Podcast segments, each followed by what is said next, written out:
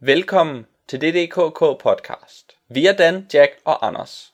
Og i dag skal vi tale om Marvel Comics Hvad nu Vest tegneserie Exiles. Om Diablo-klonen Path of Exile og om Polanskis kriminoir-drama Chinatown. Men først et kort citat. Hør lige her, jeg har en historie. Der er den her fyr. Walsh, er du med? Der er den her fyr, han er træt af at knalde konen. Vent, vent lidt, Duffy, du har altid så travlt. Så hans ven siger, hey, hvorfor gør du ikke som kineserne gør? Så han siger, hvordan gør kineserne det? Og vennen siger, jamen først knaller de lidt, så stopper de, og læser lidt Confucius, og så kommer de tilbage, knaller lidt mere, og så stopper de igen, går tilbage, knaller lidt mere, og Walsh, hør nu efter et øjeblik, det her, det er vildt godt. Så går de tilbage og knaller lidt mere, og så går de ud og filosoferer over månen eller et eller andet, for ligesom at gøre det mere spændende. Og så går fyren hjem og knaller sin kone. Han knaller lidt, og så stopper han og går ud af soveværelset og, og læser et ugeblad. Så går han ind igen og begynder at knalde igen, og så siger han, lige et øjeblik skat, og går ud og ryger en cigaret. Og hans kone, hun er ved at blive øm så bare fanden, og så kommer han tilbage igen og begynder at knalde igen, og så rejser han sig for at gå ud og se på månen, men så siger konen, hey, hvad er der galt med dig? Du knaller ligesom en kineser!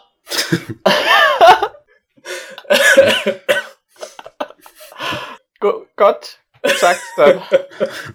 Jeg er rigtig glad for, at du kunne genfortælle den der vits, fordi første gang jeg hørte den, fattede jeg den ikke. Um, Den er virkelig sindssyg. jeg er ikke sikker på, at jeg forstår den. Det er en sindssyg vits. Um, og øh, det er meningen, at den skal skabe en øh, pinlig stemning. Det synes jeg gik meget godt. Det er rigtigt. Krum, krummer du tær, Jack? Jeg har det lidt pinligt lige nu. Hver gang Dan siger knalde, får du lyst til at forlade den her podcast og aldrig komme tilbage igen. Ja. Men jeg har det som om, jeg står om bag ved Dan. Han har ikke opdaget mig. Og jeg er sådan en gammel dame med sådan noget hår. Og så kan jeg ikke komme udenom ham, så jeg kan ikke rigtig komme væk fra hans vits, selvom det sådan er rimelig ubehageligt. Ja, det er faktisk øh, en vits, som jeg har gået og tænkt lidt på, fordi det er en rigtig god vits, øh, der fungerer som, eller, den fungerer som et rigtig godt setup. Um, Mhm. I den film, vi skal tale om til sidst i dag, der hedder Chinatown af Roman Polanski, som også er rimelig tokrummende på nogle punkter. Og derfor endte i eksil øh, i Frankrig, fordi han ikke må bo i USA. Og så har jeg jo næsten sagt eksil to gange, og så kan begynder man at regne ud, hvad, hvad klokken er slået. Nemlig et fremragende eksil-tema i vores podcast, hvor vi skal tale om Path of Exile, øh, Diablo 2, 3, 4 og 5 på samme tid. Um, så skal vi tale om Marvels Exiles, noget tegneserie, noget. det er min præsentation af det. Uh, og så har vi selvfølgelig også vores uh, vittighedskonkurrence, som vi taler om uh, til sidst i den her podcast. Og måske også noget lytterpost. Jeg tror faktisk, vi har lidt af hvert på programmet i dag. Så jeg synes bare, at vi skal komme i gang med at tale om øh, Jack. Hvad har du lavet siden sidst? Jeg har været i teatret, fordi nogen skal jo gøre det. Jeg var i London, og så øh, besluttede jeg mig for, at der kunne man måske se noget ordentligt teater. Og så tog jeg på The Harry Pinter Theatre og købte sådan en day-ticket, som man kan få for kun 10 pund, som de altid har. Så kan man bare være ind og få en billig billet, hvis man møder op personligt og køber en. Og så tog jeg ind og så Harry Pinters Old Times, som er et godt gammeldags kammerspil, lige som jeg kan lide det. Masser af forknytte midaldrende mennesker, der er ulykkelige i deres ægteskab og deres relationer til andre mennesker, man ikke vil tale om det. Så i stedet for, så er de bare sindssygt passivt aggressive hele tiden. Og det, Mm. det, det var meget godt. Sejt. Det var ikke helt lige så godt som Who's Afraid of Virginia Woolf, men det er der jo desværre ikke noget, der er. Nå, okay, men hvordan adskiller det sig for at gå i teateret i, øh, i Danmark, eller i København, eller hvor du har været i teateret? Og om, er der forskel på provinsen og hovedstaden? Jeg ved det ikke. Sig noget. Øhm, altså, jeg tror, den primære forskel er jo bare, at der er et større udbud i London, end der er i Danmark. Og så har man mulighed for at finde noget, som ikke er øh, sådan noget fis, som jeg meget gerne vil undgå. Hvor Danmark måske har en masse kunstnerisk fis, så har London vildt mange musicals, som er noget fis, som man skal undgå. Men der er et større udvalg, og så kan man komme til at se det. Og så er der flere engelske dramatikere, som jeg godt kan lide, og så kan man få lov til at høre dem på engelsk, i stedet Mm, for at de er oversat til dansk, hvis man tager til London og hører det. Det kan jeg godt se. Det lyder da meget fedt. Så det er smart. Og øh, nemt at komme til. Så man gør det om aftenen, når andre ting har lukket. Når man er i London alligevel. Altså sådan kl. 11, når popsene lukker. Nej, Okay. men det har ikke godt alt det øl på. Nej, det er rigtigt. Det er jo det. Altså nu er jeg lidt spændt på det der teaterstykke, du så. Twistet var, at alt det, som al deres øh, dunkle fortid sammen, som de ligesom fik gravet op hen ad vejen, at den måske slet ikke havde fundet sted, men bare var noget, de forestillede sig. Så der skete faktisk overhovedet ikke noget i den. Nej, Altså, jo, de gjorde det. De røg en del cigaretter og drak noget brandy. Og råbte af hinanden. Det minder jo lidt om Death of a Salesman, når du beskriver det på den måde. Ja, det er det måske også lidt, bortset, ja, Jo, det er også lidt ligesom Death of a Salesman. Det er den gode Jamen, slags så- kammerspil. Så er vi alle sammen jo eksperter lige pludselig. Ja, det tror jeg nok, vi er. Og så havde de skrå brædder i det teater, jeg var i. Wow. Det var sjovt. Hvordan, kan du beskrive, hvordan sådan egentlig ser ud? De ligner brædder, og så skråner de opad, væk fra publikum. Okay, sejt nok. Rimelig fedt. Ja, det har jeg aldrig set. Så kan skuespillere bare lade som ingenting, når de går rundt på det, som om de stod på et fladt gulv. Så det var meget sejt. og det var i det teater, hvor øh, Gyse Blomsterbutikken musicalen fik engelsk premiere. Meget avanceret. Ja, det, er, det er godt, du kommer ud, Jack, og fortæller om sådan nogle ting, som øh, Dan og jeg ikke ved noget som helst om. Ja. Det sætter vi pris på. Dan, du har selvfølgelig lavet noget meget mere, øh, noget meget mindre mondant. Ja, man kunne nærmest sige jævnt. Ja. Jeg har, jeg har set Die Hard 5. det var rimelig jævnt.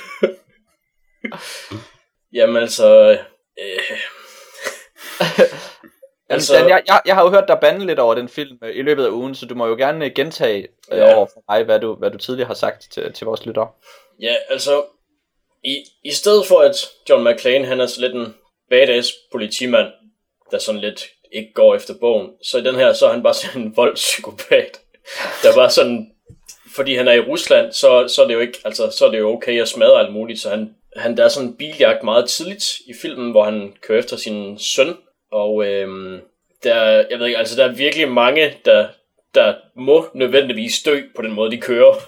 Men altså, det, er bare, det bliver bare glosset over i filmen. Det er, det er fint nok. Der er ikke nogen, der... Altså, det, det, det, vi, vi skal holde med John McClane, selvom han sådan virker til at være endnu farligere end alle skurkene til sammen. Øh, og øhm, så er der så, det er så ligesom, at han, øh, det går, den går ud på, at han skal tage til Rusland for at prøve at redde sin søn fra en eller anden retssag eller et eller andet, hvor han er anklaget for noget. Og det er så meningen, at de, skal, at de så skal forsones i løbet af filmen. Men i stedet for, så starter hans søn med at, at true McLean med en pistol og hade ham. Og øh, så af en eller anden grund, så jeg ved ikke, om han bare giver op, eller også bare bliver til en psykopat eller et eller andet, fordi så er det som om, at så er, hvad end McLean har gjort, eller hvor meget han har forsømt sådan, så er han bare ligesom, hvad hedder det, øh, tilgivet, og så er de bare bodies. Så øhm, der, er et eller andet, der sker en eller anden udvikling, men man ved ikke hvorfor. Og øhm, så er der sådan noget af det mest irriterende, det er, at øhm, en af skurkene har øh, for tilbage i 80'erne, så han, jeg tror måske han, det var hans første øh, fortælse eller sådan noget, så har han øhm, solgt øh, uran fra, øh, fra Tjernobyl, og øh, nu hvor de så skal have fat på ham, hvor han så er brudt af fængsel eller hvad det nu er, så, øh, og de ikke ved, hvor han er, så tager de bare til Tjernobyl, fordi der må han jo nødvendigvis være, siden han engang i 80'erne var kriminel der.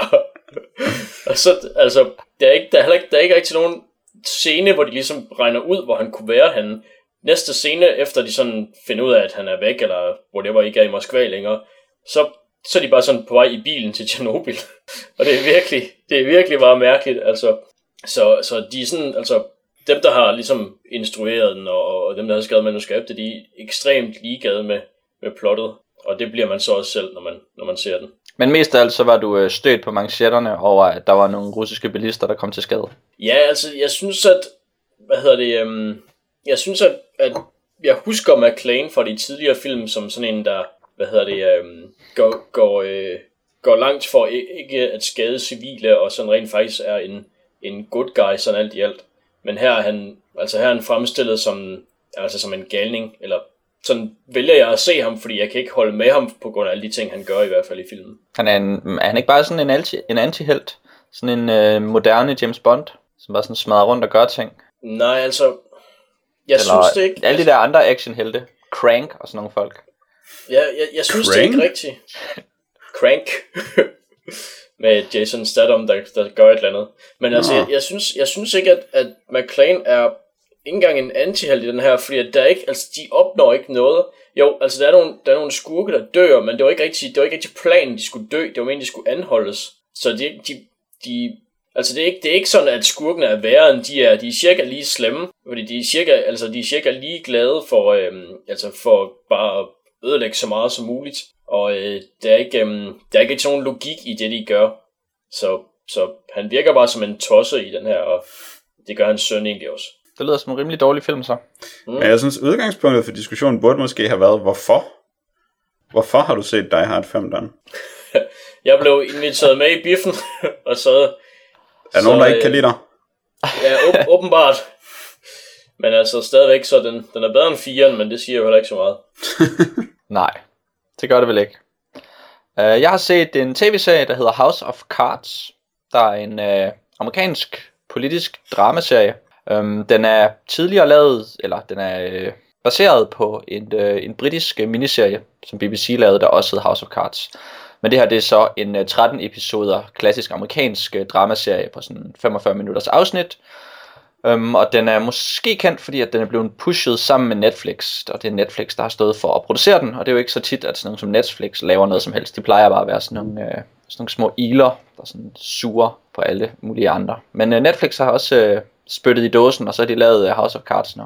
Første par afsnit er instrueret af David Fincher, hvilket øh, faktisk øh, giver den en rigtig god start. Det, det synes jeg virker godt, når man gør med de her tv-serier, får en, en dygtig instruktør til at lave de første par afsnit, og så alle de der talentløse idioter, der laver de andre afsnit, de kan sådan se på, hey, hvad var det egentlig, havde Fincher gjorde, når han, øh, når han var i hjemmet, så var det hele sådan blødt og varmt, og så lige så snart vi er i det politiske liv, så bliver det hele blåt og koldt, og så gør det på en fed måde med et fedt, øh, et fedt sound design, og så lige pludselig har man sådan noget, sådan noget øh, øh, social network-agtig stemning, eller Girl with Dragon Tattoo-agtig stemning, som, som bliver ret fedt at kaste ind i sådan et øh, politisk drama. Så den del kunne jeg godt lide. Um, så er det Kevin Spacey i hovedrollen, og jeg tror, det er, det er ret vigtigt for serien, at det, er, at det er ham, den er baseret på, fordi han kan ligesom holde det kørende.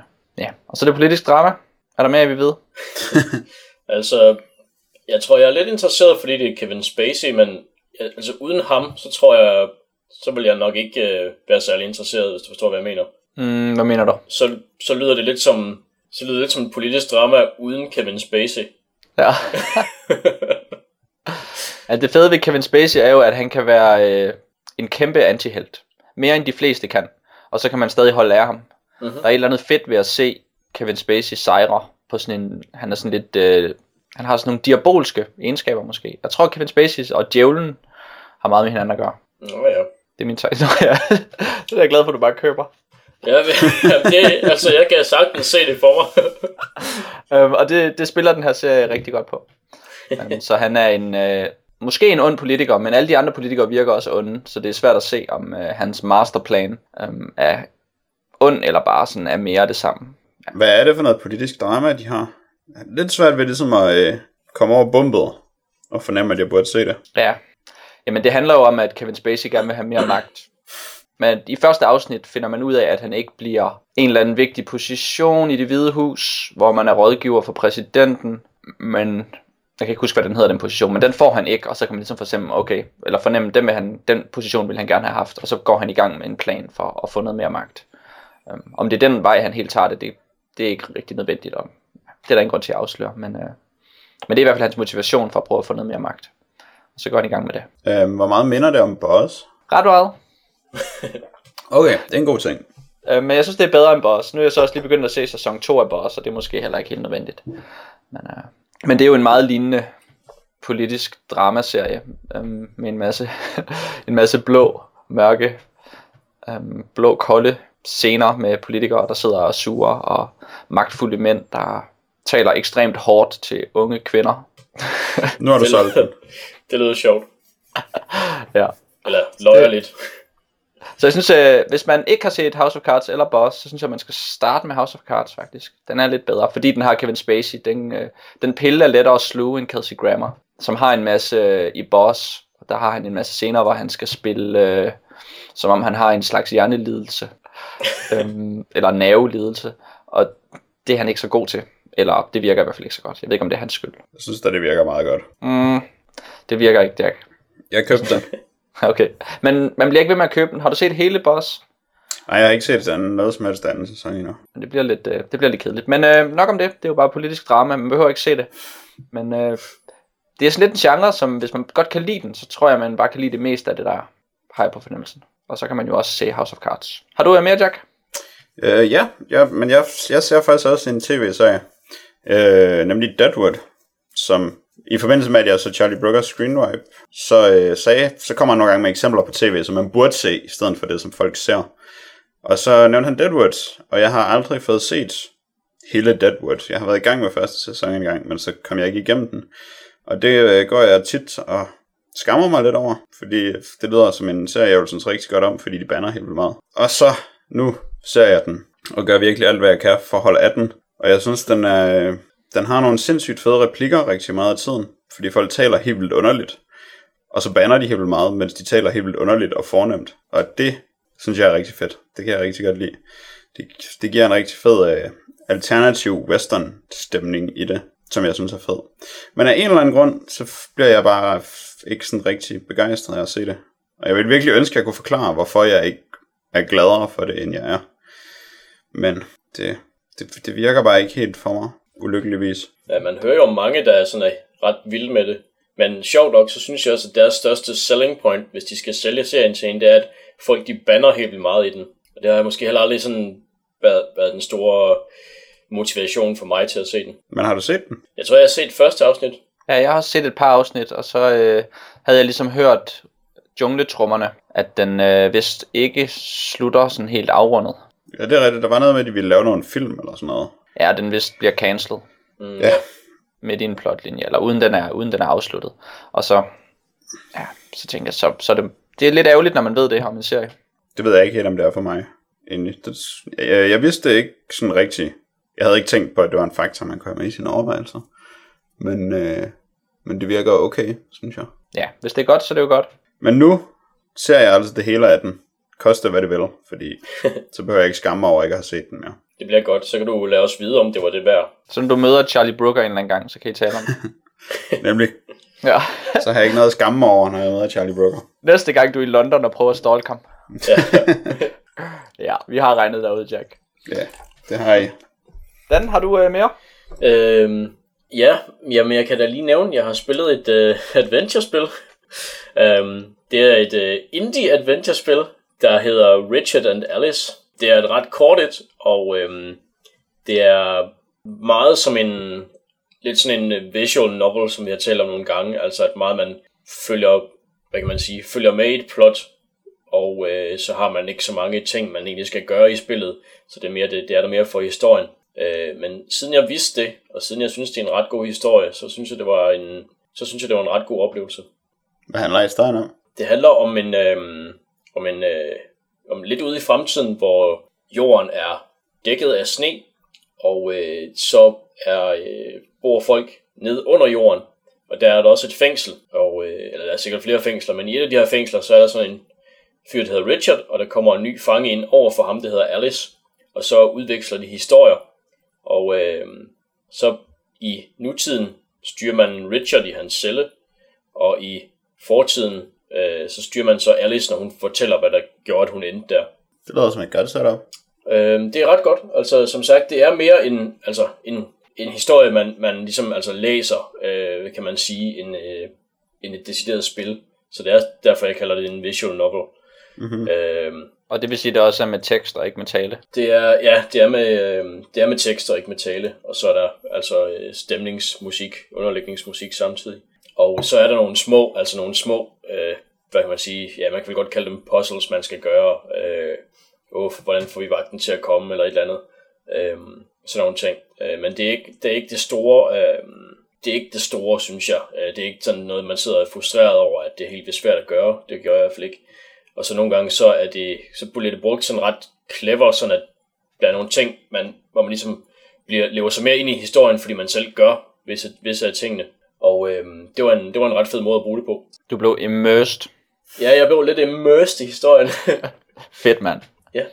så, Det er øh, godt game design. Ja, så det var, øh, det var, rimelig, øh, det var rimelig godt. Og så at det også, den også havde en længde, som, øh, som ikke var helt vildt vanvittigt lang. Det synes jeg også, det var meget fint.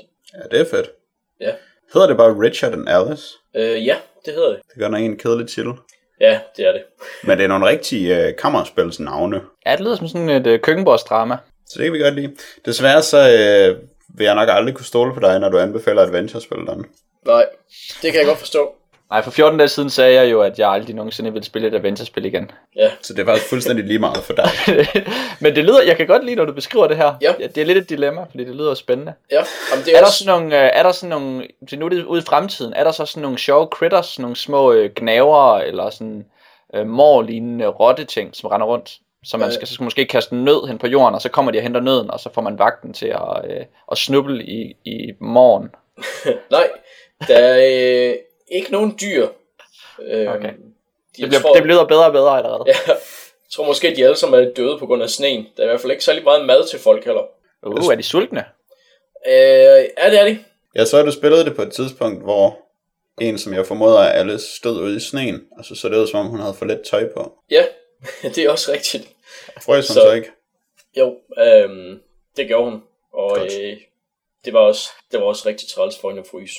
Så folk er både kolde og sultne. Øh, ja, i, øh, i, meget af, i meget af spillet er de. Ja, det lyder godt nok fristende. Hvor lang tid tager det at spille det? Jeg tror, at altså et slag på, på tasken vil måske sige tre timer eller sådan noget. Okay.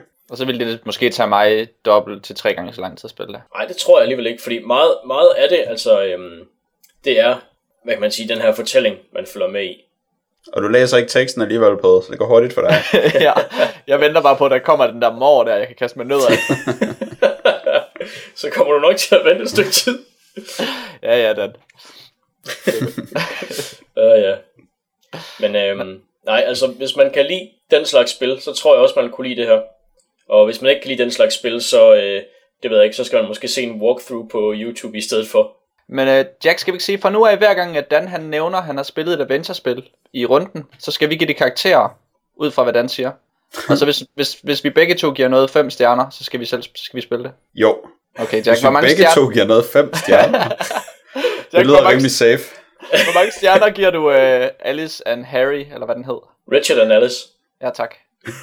Hvor mange stjerner giver du Dans øh, anmeldelse af den, eller beskrivelse af den? Øhm, jeg giver den tre stjerner. Fordi Tre det lød som et, et godt miljø, og det lød godt, at det var fokuseret på historien, og det var sådan lidt postapokalyptisk, men jeg mangler lidt sådan nogle gode eksempler på fede episoder i løbet af spillet. Ja, altså jeg, øh, det der med, at de er sultne, og de fryser, øhm, og, det, øh, og man bare skal tale og sidde i fængsel i fremtiden, det lyder rimelig fedt. Øhm, der er jo selvfølgelig en, en fatal mangel på morlignende væsener, så, Det er klart. så jeg kommer op på fire stjerner. Wow. Så, så du er stadig et stykke endnu, Dan, men øh, Ja. næste gang, så kan du jo prøve at se. Ja, vi må lige se, hvad jeg finder ud af.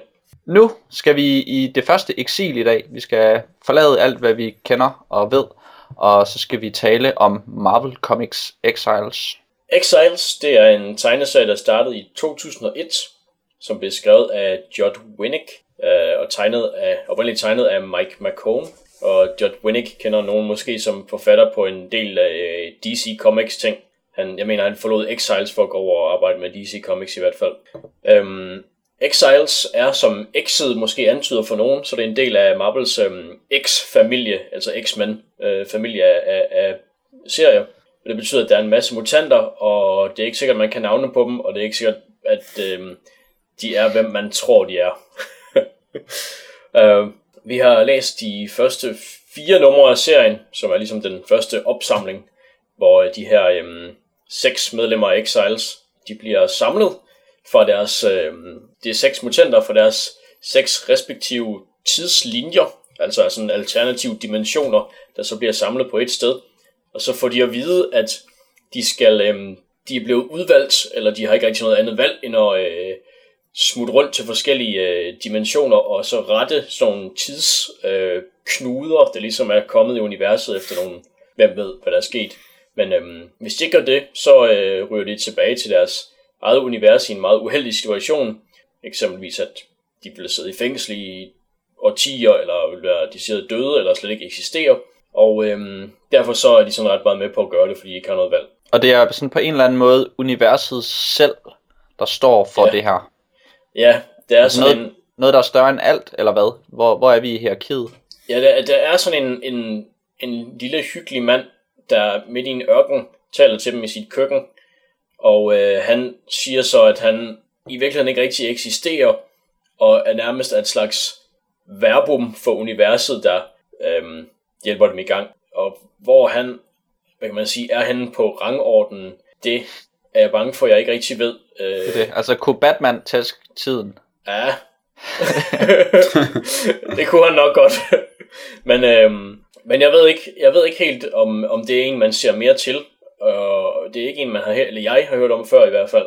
Så jeg tror, det er en, der er, hvad kan man sige, opfundet som en slags øh, primus motor katalysator ting til den her serie. Men han be- beskriver jo sig selv som værende i den klasse, vi kalder naturkræfter, sammen med for eksempel ja. Galactus, Ja. som er sådan lidt øh, uden for magthierarkiet, men teoretisk set mere magtfuldt end andet, men så også bare bundet af nogle meget øh, specifikke regler. Ja, Så de kan ikke nødvendigvis gøre noget, som er særlig interessant med al deres magt. ja, det er rigtigt. Så det er sådan nogle, der, der giver missioner til folk. Eller, Ja. Det er han i hvert fald. Plot Øhm, maskiner. Ja, flot maskiner. Og øhm, ja, så de her exiles hopper så fra forskellige tidslinjer og forsøger at arbejde sammen om at rette, øh, hvad end der er for nogle fejl, til, der, der er sket i de her verdener. Og til det så har øhm, gruppens, øh, eller hende, der bliver gruppens leder, en mutant ved navn Blink, hun har fået en mærkelig dims, der hedder en Talis, som fortæller hende lidt om den verden, de kommer til, og hvad de skal gøre for at, for at rette de her fejl, der er. Um, vi har læst to øh, små historier. Ja, Um, den første historie, hvor de skal løse nogle ting, og så blinker de over til en øh, ny tidslinje, hvor de så også skal løse nogle ting. Ja, lige præcis. Um, og jeg tænker måske, at jeg synes, den anden var lidt svær for mig at, øh, at forstå. Sådan en mærkelig en medias res. Nu Ja. skal vi tale om noget sådan superhelte, episk, historisk ja, um, begivenhed med noget med Phoenix, som jeg ikke vidste, der var. ja, det kan jeg dele med godt forstå. Det er nemlig en meget X-Men-ish begivenhed, der foregår ja, ude i rummet med Phoenix, der skal dømmes, fordi hun måske, måske ikke har gjort noget. Ja, men det jeg tænker er, at den her, sådan noget X, altså, altså hvad er det lavet som? Er det sådan en lille, en lille mellemmad, sådan i forbindelse med alt det andet, X-Men og ting og sager, så skal der lige være et eller andet, som tjekker det op. Ja, altså umiddelbart så ser det ud som om for mig, at øh, der kom sådan et stort crossover ikke så lang tid før Exiles, der hed øh, Age of Apocalypse, som de også nævner i Exiles. Der er nogle mutanter, der så kun eksisterede i den verden, og da det her øh, Age of Apocalypse, øh, den her historie, den sluttede, så tror jeg gerne, de vil fortsætte med at bruge nogle af dem, fordi de åbenbart var rimelig populære. Det er blandt andet Blink, og det er Morph, øh, og sådan nogle andre folk. og, Okay, øh, det var godt nok to dårlige karakterer. Ja. Øh, Men hey, den Morph, der er med i Exiles, han er da ikke fra Age of Apocalypse. er han ikke det? Nej. Han er fra øh, jord 1081, hvor Age of Apocalypse er jord 295. Nå, ja, ja, på den måde, men jeg tror, blev, blev den karakter ikke opfundet til Age of Apocalypse? Det kan du måske have ret i. Det var, ja, jeg er ikke sikker faktisk, men det, det er mit gæt, at det er, øhm, at Exiles er sådan, de prøver at, ja, ride på bølgen af Age of Apocalypse succesen der. Men det var jo også for at lave en såkaldt What If-serie. Øhm, fordi Marvel havde i gamle dage noget, som hed What If, hvor de fortalte hypotetiske historier om forskellige folk, hvor øh, man for eksempel kunne genfortælle eventyr med X-Men i hovedrollerne og sådan noget. Sådan noget, som var uden for den rigtige verden, så at sige. Og så var det lidt det, som de også ville lave med Exiles. Så de hopper rundt til forskellige tidslinjer, hvor man ligesom bare kan finde på, hvad nu hvis det her var sket i stedet for. Og så kan man lave en ny verden med det. Men man kan, og så kan man stadig holde det inden for den rigtige kontinuitet, fordi de bare hopper rundt til andre tidslinjer. Ja, det er godt, så det får sådan en, øh, en relevans. Ja. Det er ikke bare sådan, det er ikke helt afmonteret. Men det er stadigvæk meget, som du siger, en mellemmad, vil jeg mene. Det er sådan, øh, bare sådan en lille sjov ting for folk, der kender personerne, og se dem i nogle andre sammenhænge. Mm, fordi altså, det første, det første spændende, man kan sige, what if, som vi bliver stillet over for i den første lille historie, den, er, den, får, den giver jo forfatteren den er super interessante, spændende, fascinerende mulighed for at udforske, hvad nu hvis, at øh, Xavier er ond, og Magneto er god. Ja, Og det er simpelthen så lamt. Jeg blev mega sur over, at det bare var... Altså, hvis man skal skrive noget om X-Men, hvor man skal lave om på noget, så det er bare den mest banale problemstilling, man kan tage fat i. Og det er done to death så mange gange før. Og Det var ret sjovt for mig at se, fordi der var sådan to skaldede mænd, jeg ikke rigtig kunne genkende. ja. Det, det, det er sjovt, at det er godt nok en, øhm, en let start. Åh, Xavier plejer at være god, nu er han ond. Åh, hvad gør vi? Nå, ham der plejer at være ond, han er god. Åh, heldigt. Det er den ja. største kliché. Og så er den næststørste er selvfølgelig at lave et eller andet med Phoenix, som de så gør i den næste serie. Eller den næste, den næste historie. Det er virkelig bare at tage fat i sådan, hvad skal man sige, grundessensen af det allermest oplagte, og det allermest tydelige, der overhovedet findes i X-Men. Og så vende det om på den allermest banale måde, man kan. det var utilfredsstillende for mig.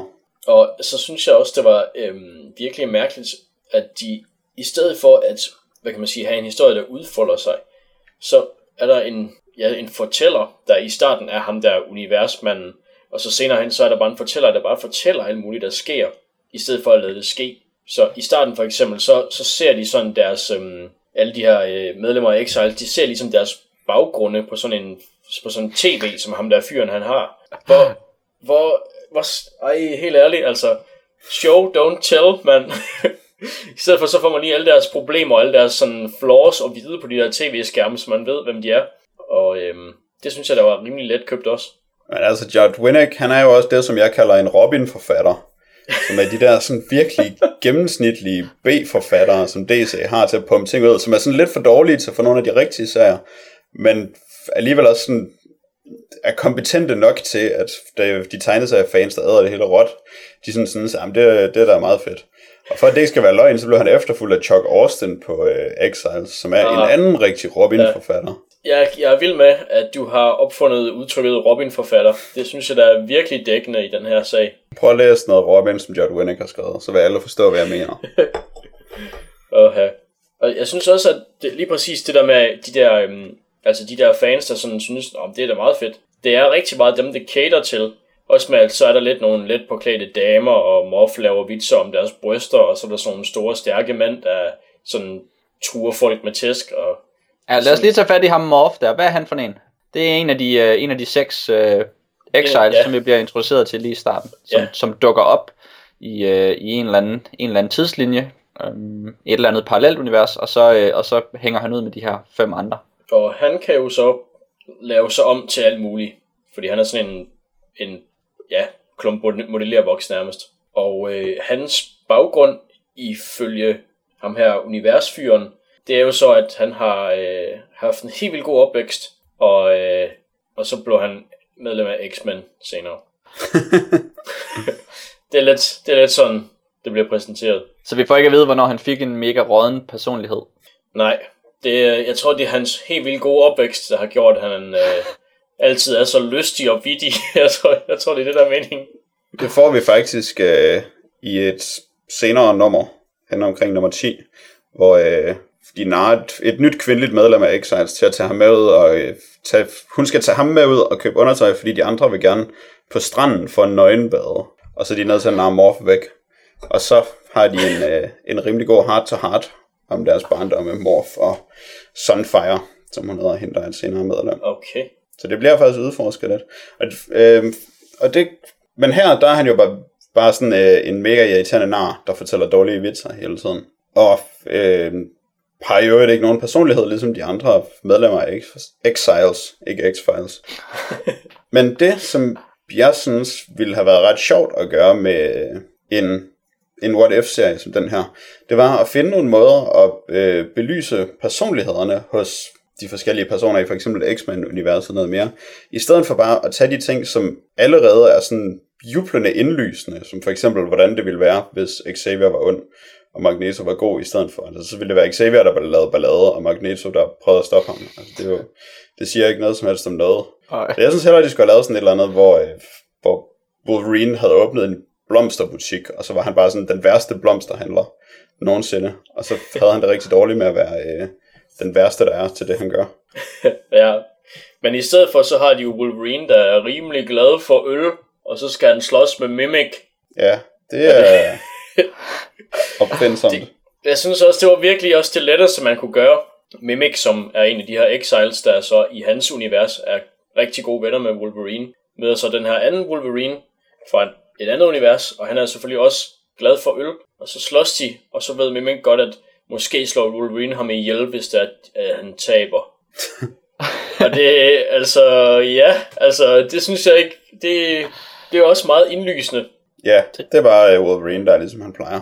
Og så har Mimic en intro monolog, hvor vi får at vide, at de faktisk begge to er gode til at synge, fordi Wolverine godt kan lide Japan, så han synger selvfølgelig masser af karaoke. Og det gør Mimic også. Og det er bare en ny og spændende åbenbaring. det var, altså helt ærligt, det var så noget, de skulle have haft en lang scene med, hvor de står og synger eller et eller andet, ikke for, altså, for at vise nogle alternativer. I stedet det havde for, været fedt. Ja, i stedet for, at de bare slås og, og kan lide øl. Ja, jeg, jeg havde ikke særlig meget lejlighed til sådan at kigge på tegningerne, eller der er ikke rigtig noget, der sådan drejede mig til faktisk at se, hvad der skete, Nej, um, da jeg læste den her. nej altså det er også, det er også en meget standard fair øh, stil og, og så videre, de har, øh, de har lavet. Jeg synes, at øh, det må så være Mike McCone. Han tegner tit som om, at folk de har sådan brækket næsen, eller har sådan ar hen over næsen. Men det er bare sådan en mærkelig skygge, fordi det er der åbenbart ikke nogen af dem, der har. Øhm, og så er der selvfølgelig Thunderbird, eller hvad de kalder ham, T-Bird, der så nogle gange ikke rigtig har nogen næse. Det er godt nok bare øh, 2000'er at omdøbe Thunderbird til T-Bird. Ja, det er det Der er godt også- nok virkelig. Der er også en af dem, der blev omtalt som John John på et tidspunkt. Det er en god nok- historie. Mm. Apropos The Valley. Ja, Death Valley, som vi så i ja. sidste gang. Det, er det, jeg tror, Thunderbird han hedder John i virkeligheden til fornavn. Men han siger ikke så meget, fordi han er sådan big and silent. John Proudstar. Ja. Øhm, der Det er, er sjovt, da han en- dukker op i starten i ørkenen, hvor øh, grim og idiotisk han ser ud. Ja, altså, det er jo helt vildt. at Han, han er jo... Han ligner virkelig en dårlig parodi på en superhelt fra 2000'erne. Ja, det er virkelig rigtig meget.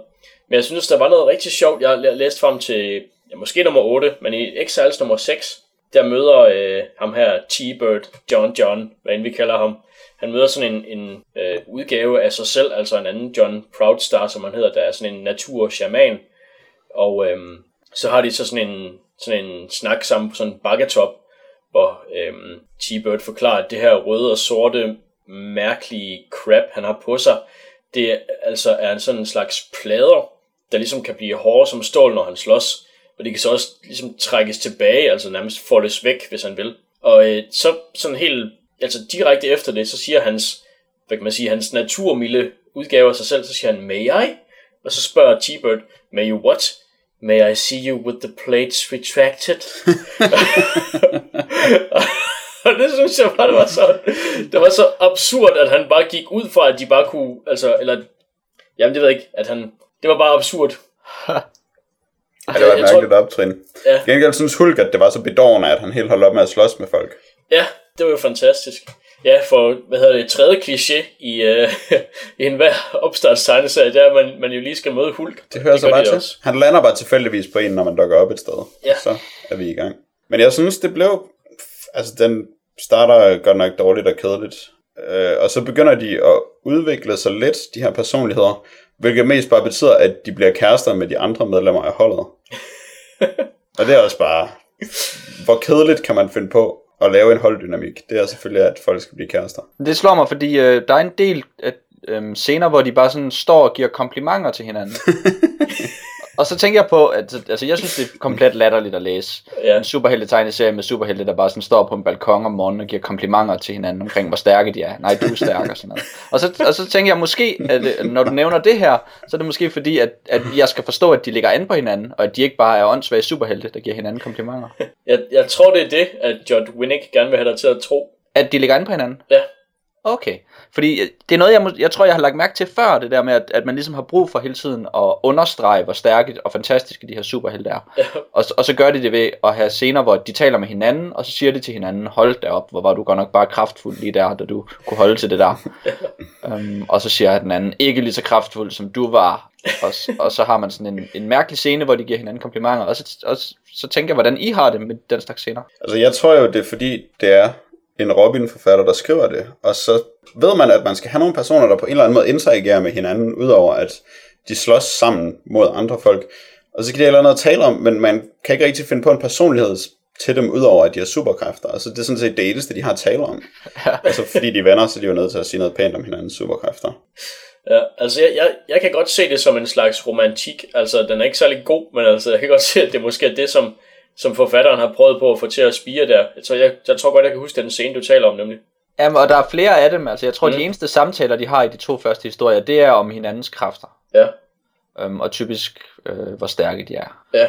Um, Så det er, ja, jeg, jeg, jeg kan godt se, at der, der måske kan være lidt romantik i det. Øh, og selvfølgelig noget, altså noget eksposition, der siger, at um, jeg er ikke så stærk som du er, så får man ligesom deres power levels ligesom på plads. Hvor mange mm. tons kan de løfte og eller presse, altså. ja. Det er så kedeligt, mand. Ja. ja, Jamen, der var, der var lige et, øh, jeg tror, der var et, øhm, en del af de to første historier, jeg godt kunne lide. Og det er faktisk Wolverines øh, indhop i historien. Det er måske fordi, det er et eller andet, jeg på en eller anden måde kan relatere til Ja. øh, i midten af det hele. Men der er sådan en rigtig fedt tag team, hvor at, øh, at det er Mimic, der også kan flyve. Mm. Ja, Ja, hvor han så flyver med Wolverine i hænderne. Sådan som på sådan, i sådan en mærkelig scene, hvor han ligesom skal kaste Wolverine ind i Phoenix. ja, Hvor at, at det, det var virkelig sjovt at se øh, ham komme flyvende med Wolverine i hænderne. Sådan som om, at du ved, en far, der flyver rundt med sin lille datter. så bare, øh, altså sådan i luften. Faren flyver jo ikke. Men det tror datteren måske. Det ved jeg ikke. Det kommer hvor gammel hun er. Men, øh, men hvor at, øh, at Mimic har fat i, øh, i, i Wolverine, og så laver de sådan et, et fedt tag team. Og det var ja. sjovt. Det kunne jeg godt lide. ja. Der var nogle rigtig, rigtig grimme billeder. Øhm, rigtig grimme tegninger, som var morsomme. Det er måske svært at tegne en mand, der holder en anden mand. Og så at der er bevægelse, mens de flyver. Det gik i hvert fald helt galt. Ja, men jeg tror, det kan gøres en del bedre, end, øh, end det, vi havde læst. Mm. Men det er måske sådan en klassiker, det der med at kaste en superhelt ind i en anden superhelt. Så man ligesom kombinerer sine kræfter. Ja, altså det er faktisk ret klassisk for Wolverine.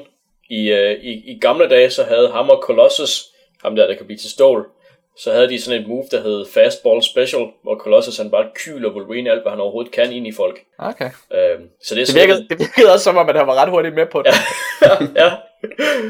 øh, så det er sådan lidt et nik til, til de her ret meget, øh, ja, også nostalgiske historier, tror jeg godt, man kan kalde dem. Okay. Den kunne jeg godt lide. Den virkede som om, at der ligesom der skete et eller andet der. Altså det var selvfølgelig bare to superhelte, der ligesom skulle udtrykke sammen, hvor stærke de var, og Ja. hvor, godt, hvor gode de var til ting. Um, og så er der den scene med hende, øh, hende der den blå, Ja, hvor at hun er oppe og slås med sin far, ja, Nightcrawler, ja. Nightcrawler, ja, i sådan en scene, hvor at Nightcrawler, han plejer at blinke rundt, og så, øh, eller teleportere sig rundt, og så hvis folk de sådan bliver teleporteret med, så bliver de sådan helt paf. Men, men så ved han ikke, at han slår sig med sin datter, og så bliver hun ikke paf. Ja. Men så kan hun teleportere ham, og han er ikke vant til det, fordi at han har ikke prøvet at blive teleporteret rundt med på samme måde, som hun var, dengang at hun var en lille pige, der blev teleporteret rundt af sin far. Um, og, så, øh, og så trumfer hun ham lige med at blinke ham og gør ham paf. Og det var faktisk sådan et sted, hvor de lidt fik sat nogle ting i spil. Fik sat et, øh, sådan nogle, noget, noget af det her øh, cloak and dagger halløj op med, at folk ikke ved, hvem hinanden er, og der er en eller anden, der er en eller andens far. Og så udnytte det på en spændende måde. Så det virkede også som om, at der var faktisk en, der havde fået en idé. Og det er også, ja, det var som om, at der, at der skete et eller andet der, at der er nogen, der havde tænkt sig nogle tanker om, hvad, hvad, altså, ja, hvad, det vil, hvad det ville betyde, at hun, altså ikke bare, at hun var blå, men at, at øh, hun også kunne nogle ting, fordi hun var datter af Nightcrawler. Ikke bare, hun går med en, øh, en t-shirt, hvor der står Butt Monkeys. Nå. uh, ja, Hendes øh, dimension er bare så alternativ, ja, at hun har et rockband, der hedder Butt Monkeys. det er det. Det er Det er virkelig alternative. utrolig alternativ dimension, hun kommer fra. Men øh, Exiles er noget bras. ja, Det må man sige. Det var ikke den, øh, den rette sti at tage, hvis man skulle lave en øh, what if serie. det var det ikke. Måske vi kan se på en, øh, en anden sti, Jack. Ohohohoho. Uh, vi kan se på Exilets Sti, Path of Exile, som er et computerspil, et såkaldt action RPG, som nogle gutter, der hedder Grinding Gear Games, efter sine har arbejdet på siden 2010. Og Grinding Gear Games er øh, bare nogle folk, som rigtig godt kunne lide action RPG'er, og så synes de, det var surt, at der ikke kom flere af dem. Og så satte de sig bare ned og ville lave det. Og det, en, det revolutionerende ved deres model er, at det er øh, gratis at spille det, og at det skal være, øh, og at det altid skal være øh, finansieret af såkaldt etiske mikrotransaktioner, hvor folk ikke kan købe noget, der gør dem bedre i spillet, men kun kan købe pynt til deres mænd. Ej, jeg troede, jeg bare kunne give dem etik. Du kan ikke købe etik til din mand. Okay. Men øh, du kan betale for at få lov til at lave din egen liga i spillet, som har sin egen økonomi, og så kan du jo øh, gøre den ekstra etisk. Så kan du invitere folk, som du finder meget etiske. Mm. Det er en mulighed. Det kunne man vælge at gøre.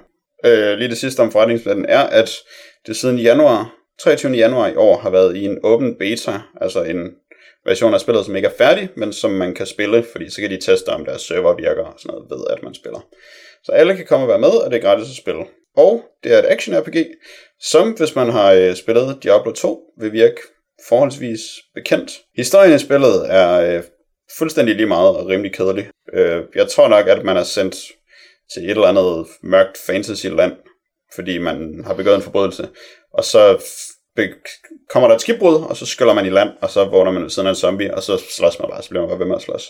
For det handler jo kun om hæder, ære og XP, og ja, det ved jeg ikke. Nu, nu jeg kan jo godt fortælle en masse om det her system, men det ved jeg ikke helt, om jeg må for dig. Ej, jeg vil hellere, jeg vil hellere høre om din mand. Min mand, Ja.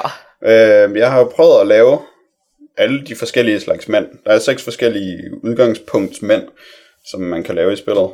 Men den, som jeg endte med at spille mest, var en, øh, en ranger, som er rigtig god til at skyde med flitsbue. Og så skal man bare løbe væk fra med ujerne og skyde dem med sin flitsbue. Rimelig sejt. Og så kan man skyde en masse piler på én gang, og så er det rimelig sejt. Og så nogle gange kan man skyde med is og gift og blod og sådan noget. Ja, på den måde så er det hele ligesom med blod. Ja, det er det, jeg, ja, det, er det, jeg kalder puncture. Du ved, når man sådan skyder folk, og så bliver de ved med at bløde, når de løber rundt. Okay. Altså, det er som, at man har skudt dem med blod. Okay, godt nok.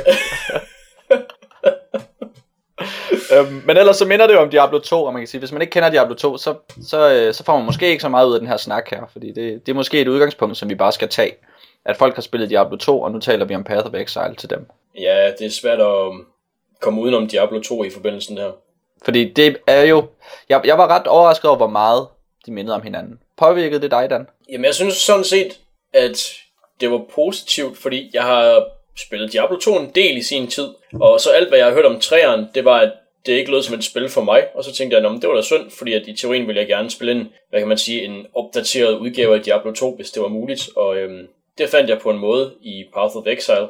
Det er altså trods alt anderledes nok til, at det føles som et andet spil, men der er rigtig mange velkendte ting med, øhm, at man vælger en, en klasse for sin, øh, for sin mand, og man samler våben op, og de kan være sjældne, eller de kan være almindelige, og magi, og bla bla bla. Så der er en masse ting, der går igen, som jeg synes, der har været altså, øh, elementer, der virker, og så har de, har de også øh, tilføjet nogle nye elementer, og, og gjort lidt nogle andre ting, som, øh, som jeg synes, der har været meget, øh, der har været meget sjovt at spille med. Så du øh, kunne godt lide, at den mindede meget om Diablo 2, og det var måske det, du gerne ville have?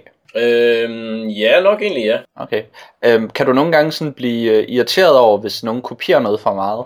Altså, Ja. kan det være for skamløst, eller, eller, øh, og er det overhovedet i spil i Path of Exile? Øhm, altså, jeg, jeg tror, at hvis det var præcis det samme som Diablo, så tror jeg måske, jeg havde synes det var lidt kedeligt. Men den måde, hvor man øh, leveler op, altså man får XP og stiger og øh, bliver bedre til ting, den synes jeg, der er rimelig anderledes, så det synes jeg, der var fedt. Øhm, der, i, I stedet for, at man ligesom skal distribuere nogle point øh, ud for nogle forskellige, øh, ud på styrke og smidighed, intelligens for eksempel, så er det så sådan et kæmpe stort kort, man ligesom går rundt på, og så går man hen på forskellige punkter og vælger, det her punkt giver mig øh, plus 5 til blok, eller plus 5 til intelligens. Og det synes jeg sådan set der var ret fedt.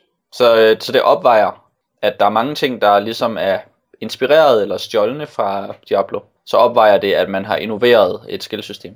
Er det sådan, man skal, jeg skal forstå det, du siger? Mm, jeg ved ikke, altså, Eller er der overhovedet noget negativt i at, at stjæle, eller at lade sig inspirere, eller hvordan vi skal se på det? ja, altså det, det er naturligvis inspireret af Diablo 2, som jo er altså et action RPG, man ikke kan komme udenom inden for, altså i hele verden, tror jeg. Og hvis de her folk godt kan lide action RPG'er, så er det jo klart, at de er inspireret af det her. Fordi det gør også så mange ting rigtigt, som, altså folk har jo spillet det helt op til, øh, det kom jo i 99 eller sådan noget, og det har, folk har jo spillet det helt op til i dag. Så Mm. derfor har det jo gjort en masse ting rigtigt, og det øh, trækker Path of Exile selvfølgelig på. Ja, okay. Altså, jeg kan komme med et eksempel på, hvor jeg sådan løftede øjenbrynene lidt. Og det er en situation, hvor at jeg lige startede med spillet, og jeg går rundt og prøver at samle nogle ting op, og så prøver jeg at samle sådan en lille tryllestav-agtig dims op. Men så er mit inventory fyldt, så når jeg trækker den op, når jeg samler den op, så smider jeg den automatisk igen. Og så slår det mig, at den lyd, det siger, når jeg samler den her pind op og smider den igen, det er fuldstændig den samme lyd, som der er i Diablo 2. Og så tænker jeg, det er da mærkeligt, at, altså, at lydene skal være så ens. Er det noget, du tænkte over, Jack? Nej, det tænkte jeg ikke over. Jeg ved heller ikke, om jeg har haft tændt for lyden på noget tidspunkt. Men jeg synes meget, at altså, et eller andet sted, så det, synes jeg, det er lidt overfladisk, det som ligner Diablo 2. Eller hvad kan man sige? Det er sådan, altså grafikken ligner rigtig meget, og de forskellige områder og uhyre ligner rigtig meget. Men på den anden side, så er det også bare ret fantasy-generisk, at ting ser sådan ud. Øh, og så er der ligesom, hvad skal man sige, grundsystemet i spillet, øh, som er ligesom action RPG er. Altså, der er også rigtig meget af det, som bare hører til genren. Og hvis man så får det til at se ud ligesom Diablo 2, og det spiller som et action RPG, så bliver det meget Diablo 2-agtigt. Og jeg tror mest bare, at det sådan fik mig til at fokusere på de ting, som var anderledes. Fordi så var der en masse ting, som man ligesom kunne tage for givet, og det var meget let at sætte sig ind i, hvordan man spillede det, og så kunne man udforske de ting, som var anderledes i stedet for. Hvad er et eksempel på det? Jamen for eksempel skillsystemet, ikke kun øh, de passive skills med det store kort der, men også øh, de aktive skills, altså alle ens nye angreb, at dem finder man som sådan nogle juveler, som man får for at gennemføre quests og kan finde på jorden, som man skal sætte i huller i sin våben, og så kan man sammensætte dem på forskellige måder, og få juveler, som forstærker hinanden, hvis der er slots, som er forbundne i ens våben. Og, øh, og sådan en kombination af det hele, synes jeg gav en meget, meget stor frihed i, hvordan man kunne lave sin mand. Det, og øh, der er ikke, altså de deles alle sammen om de samme skills, sådan set, i spillet. Øh, de har nogle øh, grundlæggende attributter, som gør det lettere at bruge nogle ting, end at bruge andre ting. Men et eller andet sted, så kan alle bruge alle andres metoder, og det synes jeg bare virker meget spændende, fordi det virker som, at man kan tænke meget uden for boksen, og man kan lave nogle meget alternative mænd, og prøve mange ting, som kan være spændende. Ja.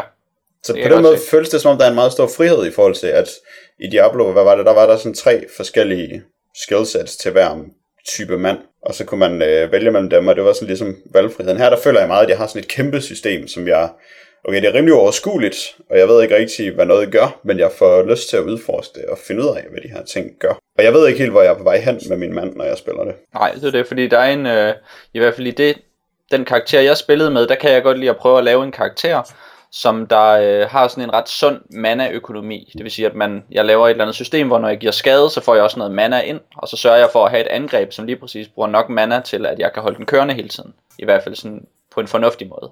Um, og det, det er ligesom et, et system, som man skal bruge lidt tid på at sætte op, og jeg tror, så har der som, at det låste mig lidt fast i nogle specifikke angreb, fordi at jeg ligesom bare havde besluttet mig for, at nu skulle jeg have lige præcis nok mana ind til at bruge den her ene skade, som jeg havde besluttet mig for. Men når jeg fandt en ny skade, som kostede lidt mere mana, så kunne jeg ikke rigtig passe den ind i mit system.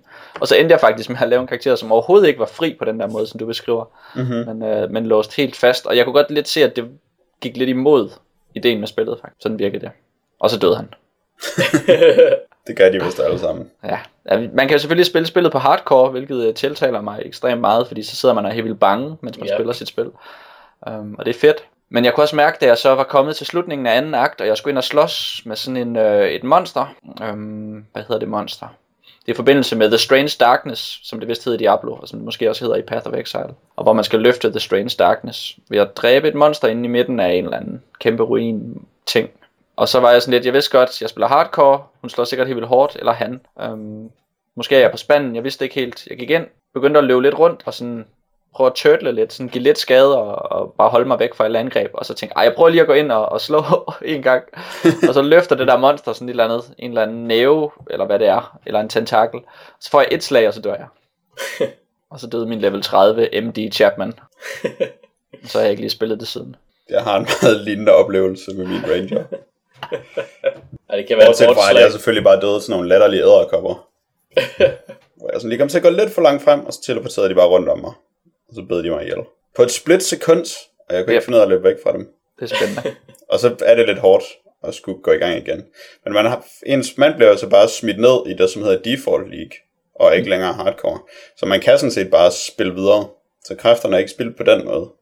Men det bliver bare også utrolig repetitivt at spille default, fordi så er der ikke er noget på spil på noget tidspunkt. Ej, det, det, det er lidt svært at gå, gå derned. Der, der har man en tendens til at starte en ny karakter i stedet for. Men når man så har startet en ny karakter med dem alle sammen på hardcore og er død, hvad skal man så gøre? Åh, ja, så skal man give op. Hvad gjorde du, Dan? Har du også en øh, episk, min level 30 karakter døde historie? Øh, nej, min, min øh, hardcore karakter, han var ikke så høj i, i level. Jeg tror, han måske var level 15. Han døde lige her i dag, fordi at jeg ikke havde spillet i et stykke tid, så havde jeg glemt, hvor meget man skulle passe på. og Ja. ja, øh, ja det, var, det var lidt en skam. Så øh, det må vi se, om, om jeg, om jeg øh, kan have modet til at gøre det igen. Men hvis jeg gør det, så bliver det nok en anden klasse end, end Marauder, som der var ham, der døde lige døde i dag. Det er sådan en øh, styrke, mand. Ja, sådan en meget stærk mand, sådan en stor grim kæp, som han slog folk med. Jeg har set de der store kæppe, og Ja. noget med lidt over, hvad man skulle bruge dem til. De var, det var, øh, ja, det, det, det kunne han i hvert fald fortælle dig. Men altså, det er jo sådan et slags spil, som bare meget handler om øh, sådan en meget basal tilfredsstillelse af sådan spænding og gambling, eller at få nogle rewards. Og som du er inde på, Jack, så er der jo ikke rigtig nogen historie, eller den er i hvert fald meget, meget ligegyldig, den her historie. Det er mere et spørgsmål om, hvor man skal gå hen for at få sin XP hele tiden. Så jeg havde måske en mærkelig tomhed i kroppen, da min uh, MD Chapman døde i de der katakomber. Jeg havde øh, lidt sådan en lettelse på en måde, fordi jeg, jeg kunne allerede mærke tomheden kom snigende, bare jeg løb rundt og øh, trykke på folk og få XP ud af dem. Og jeg var sådan lidt ved siden af, at jeg begyndte at spille øh, Dungeon Crawl Stone Soup igen. Og så da min hardcore man døde, tænkte jeg, ah, nu kan jeg bare gå over til at spille Dungeon Crawl Stone Soup i stedet for. Ja. Fordi det har alle de samme tilfredsstillelser, men bare gjort bedre. Ja, på den måde er det sådan set en, en god redningsvest, at det er en hardcore karakter, så man har en vej ud. ja. Man bare holde op med at spille spillet. Jeg ved det ikke, det er svært at anbefale sådan noget her, fordi at det giver så lidt tilbage. Men også fordi, at alle godt ved, om de kan lide action RPG'er. Altså alle kan bare spørge sig selv, kan jeg lide Diablo 2? Ja. Og så vil de kunne lide at spille det her. Og så ved de, hvordan det føles. Også øh, den knusende tomhed, der er i det. Ja. Men altså, det var en oplevelse, som man kan have lyst til nogle gange. Sådan lidt knusende tomhed. Og så, kan man da synes jeg, lyst til. så synes jeg, at Path of Exile er et fremragende bud på, hvor man kan få den henne. Det er jo gratis. Ja, det, det er i hvert fald det action-RPG, som jeg har syntes bedst om, tror jeg. Jeg kan også meget godt lide Tyson Quest i sin tid, men det her er også godt. Og så er det noget andet. Ja, det har jo nogle, øh, nogle små spidsfindigheder. De der små steder, hvor det er anderledes. Eller måske store steder. For eksempel, at der ikke er guldmønter. Det synes jeg er rimelig genialt. Det synes ja, jeg også. bestemt, ja. Det er en grund til at fremhæve det som et overlegnet action-RPG. Ja. Fordi guldmønter er åndssvage. Og så er det jo så i sådan en... Øh, et eller andet... Et, altså, der er ikke rigtig noget samfund der, hvor man er. Der er ikke nogen civilisation. Um, så derfor så... Det, man handler med, det er faktisk sin øh, scroll of identify, eller hvad man kalder dem. De der stykker magisk papir, man skal bruge til at identificere sine magiske våben med. Um, det er så også dem, der bliver ens basale økonomi, og dem kan man så bytte til town portals, så man så kan købe noget nyt for, så man så kan købe nogle forskellige orbs, der kan gøre øh, ikke magiske våben magiske, eller magiske våben rare, eller hvad man skal kalde det. Ja. Og kombinationen af det gør på en ret fed måde, at der ikke rigtig er noget, som er overflødigt af de ting, som man finder. Mm. Altså selvfølgelig våben, som bare ikke passer til, hvad man spiller lige nu og sådan noget, men altså selv common items kan det godt betale sig at samle op, hvis de for eksempel er en god grundtype af en god kvalitet. Fordi så kan man bruge nogle af sine orbs og gøre det magisk, og håbe på, at det bliver noget godt magisk. Ja, og også når man sælger sine, sine ting, så er det jo mere et spørgsmål om, hvad, man- hvad man vil have ud af det. Ikke? Hvis du sælger et magisk våben, så får du nogle andre ting, end hvis du sælger en common item. Ikke? Um, jeg har ikke helt regnet det ud. Jeg synes ikke rigtigt, at jeg har gået ind i den del af det. Det burde man egentlig gøre, fordi man bruger så lang tid på at samle ting op, som man regner med, at man skal sælge snart. Ja. Um, Så jeg følte mig lidt åndssvagt, da jeg sad og spillede det og samlede alle de her magiske items, men jeg skulle ikke rigtig bruge dem til noget. Men jeg gjorde det alligevel. Det er måske en vane, jeg ved det ikke. Um, jeg kunne lige så godt bare have samlet en masse små common pinde, og så sælge dem, og så få, få nogle, nogle andre ting. Men øh, det var ikke rigtig noget, jeg gik op i. Jeg vidste jo ikke rigtig, hvad jeg skulle bruge længere hen i spillet, så det er lidt svært at sige. Men noget, som man i hvert fald ikke skal bruge sine penge på, er healing potions. Fordi man har bare sådan nogle flasker, som bliver fyldt op, når man slås med healing potions og mana potions. Så der er heller ikke det der sådan åndssvage spildtid med, at man kan løbe tør for healing potions, og så skal man egentlig bare tilbage til byen og smide nogle af sine penge væk på noget, som altså ikke, der er ikke nogen risiko i det, så det er ikke en spændende beslutning overhovedet. Det er bare sådan en pligt ting, man skal indimellem. Det behøver man ikke gøre her. Så man kunne tænke sig bare lade være med at samle alt det der bras op og sælge det, og så bare løbe og få sine flasker fyldt op. Ja, det, det fik mig til at tænke på en sjov ting med, når jeg spiller den her slags spil. Nemlig at, fordi man har ikke brug for at tage tilbage til byen og handle i Path of Exile. Ikke rigtigt. Altså, jo, det er meget godt at, sådan, at tage tilbage og sælge nogle ting, men du kan sagtens lade være med det. Um, og så kom jeg til at tænke over den der fornemmelse, man bare nogle gange har med, så nu skal jeg da vist lige tilbage til byen. Og så kigger man i sit inventory, og så finder man ud af, at man ikke har samlet noget op, og så er man sådan, åh, jeg havde vist lige lyst til at tage tilbage til byen. og det giver ingen mening. Altså, det er jo ikke, det er jo bare sådan en, nå, nu har jeg lige været her, jeg skal lige tilbage og lige sige hej og sælge nogle ting. Og så skal jeg ned i dungeonen igen. Um, og det slog mig, at den har jeg faktisk ret tit, den der irrationelle, jeg skal lige, lige tilbage. Er det noget, I kan genkende, eller er det bare mig, der er... Det er bare dig. Det, okay. altså, jeg, jeg vil sige, jeg, jeg var ret god til at samle en masse bras op, så, så altså, det var, når jeg ikke havde mere, i, lidt mere plads til at slæbe ting, så kunne jeg tage tilbage. Øh, men ja, det var ikke grunden noget, jeg til- følte. Grunden til, at jeg glæder mig til at tage tilbage til byen, det er altid bare fordi, det er der, jeg skal stå og identificere de ting, jeg har samlet op, og så er der måske noget af det, der er fedt. Så det er mere sådan at pakke julegaver ud. Det er ikke fordi, jeg har lyst til at være i byen, det er bare fordi, det er der, jeg kan være i fred til at pakke julegaver ud. Øhm, de, der, øh, de der ting, man kan købe, er der noget, du har været inde og kigge på, Jack? Altså det, man skal gøre, hvis man vil give dem, der laver spillet, nogle penge. De etiske mikrotransaktioner. Ja. Øh, nej, det har jeg faktisk ikke. Jeg kom til at trykke på knappen en dag, fordi jeg skulle se, hvad den gjorde. Og så så jeg, at det var butikken, og så lukkede jeg den bare igen. Okay, altså jeg var hurtigt inde og kigge. Jeg ved ikke, om de har opdateret det, men så vidt jeg kunne se, så kunne man ikke købe noget, man kunne bruge til noget. Og jeg tror, det er det, der skal gøre det etisk. Ja, ja, det kan man nemlig ikke. De har lovet, at man ikke kommer til at kunne købe noget, som er nyttigt. Så det etiske ved det er, at man kun kan bruge sine penge på åndssvagt bras. Ja, Lige præcis. men altså man, så man kan også lidt sige, at det er, øh, det er jo nærmest dona- donerings, donationsbaseret. Så de siger sådan set bare, at du får øh, sådan en lille, et lille skilt her, hvor du kan vise, at du har støttet os med dine penge. Ja, jeg tror, man kunne få en guldskorpion til at gå rundt efter sig. Og, hvis, og den guldskorpion var den dyreste af alle de skorpioner, man kunne købe. Og den kostede måske, var det 100 dollars eller sådan noget? En meget dyr skorpion. Det må man sige. Ja. Jeg så noget, der var sådan marginalt brugbart, det var, at man kunne have mere plads i sin kiste i byen. Men øh, man har allerede vildt meget plads. Hold da op, der er meget plads. Ja, Det er helt vildt. Og man finder jo, altså på den måde, som spillet er bygget op, så har man jo ikke rigtig brug for at gemme sine items fra, fra tidligere i spillet. Nej. For eksempel en halv akt tilbage, der er ens items jo outdated, fordi man har så let ved at lave nye magiske og nye og sine egne rare items, som man skal basere på den, man kan sige, den tier man er på, den type udstyr, den klasse af udstyr, som, som man er kommet til, når man er kommet længere i spillet. Så- Men ens stage er delt med alle ens andre mænd, så man kan lægge ting til de andre i dem. Hvad, har du lagt noget til dine andre mænd? Ja, det har jeg, men jeg er aldrig kommet tilbage til at spille dem, der skulle have taget det ud igen. Men så skal de være i samme league, eller hvad? ja de skal Ja. ja. i samme liga. Men altså, en guldskorpion, der går bagefter en, altså det er jo ikke...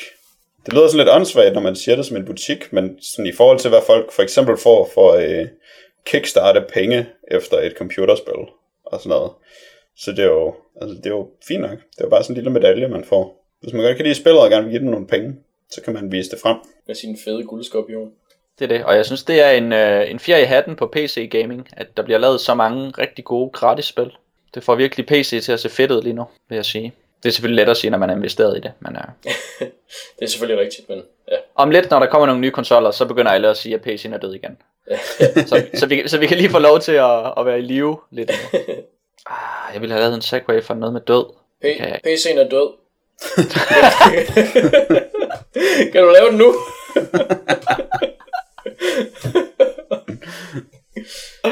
Oh, ja. Jeg så, øh, jeg så øh, Oscars forleden, og øh, nej, det passer faktisk ikke. Men jeg så et billede af Jack Nicholson, og han så rimelig død. Jack Nicholson lever stadig, øh, og det gør han også i filmen Chinatown fra 1974. Chinatown er et øh, krimi-noir-drama instrueret af Roman Polanski fra 1974, med som sagt Jack Nicholson i hovedrollen og Faye Dunaway i den anden hovedrolle, den kvindelige hovedrolle. Øh, og så Jack i den mandlige hovedrolle, må vi hellere sige. Øhm, og så har vi en Judge Houston blandt øh, birollerne, som måske den eneste nævneværdige. Og en lille cameo til øh, vores instruktør, Roman Polanski. Og øh, det er en film, der handler om en detektiv.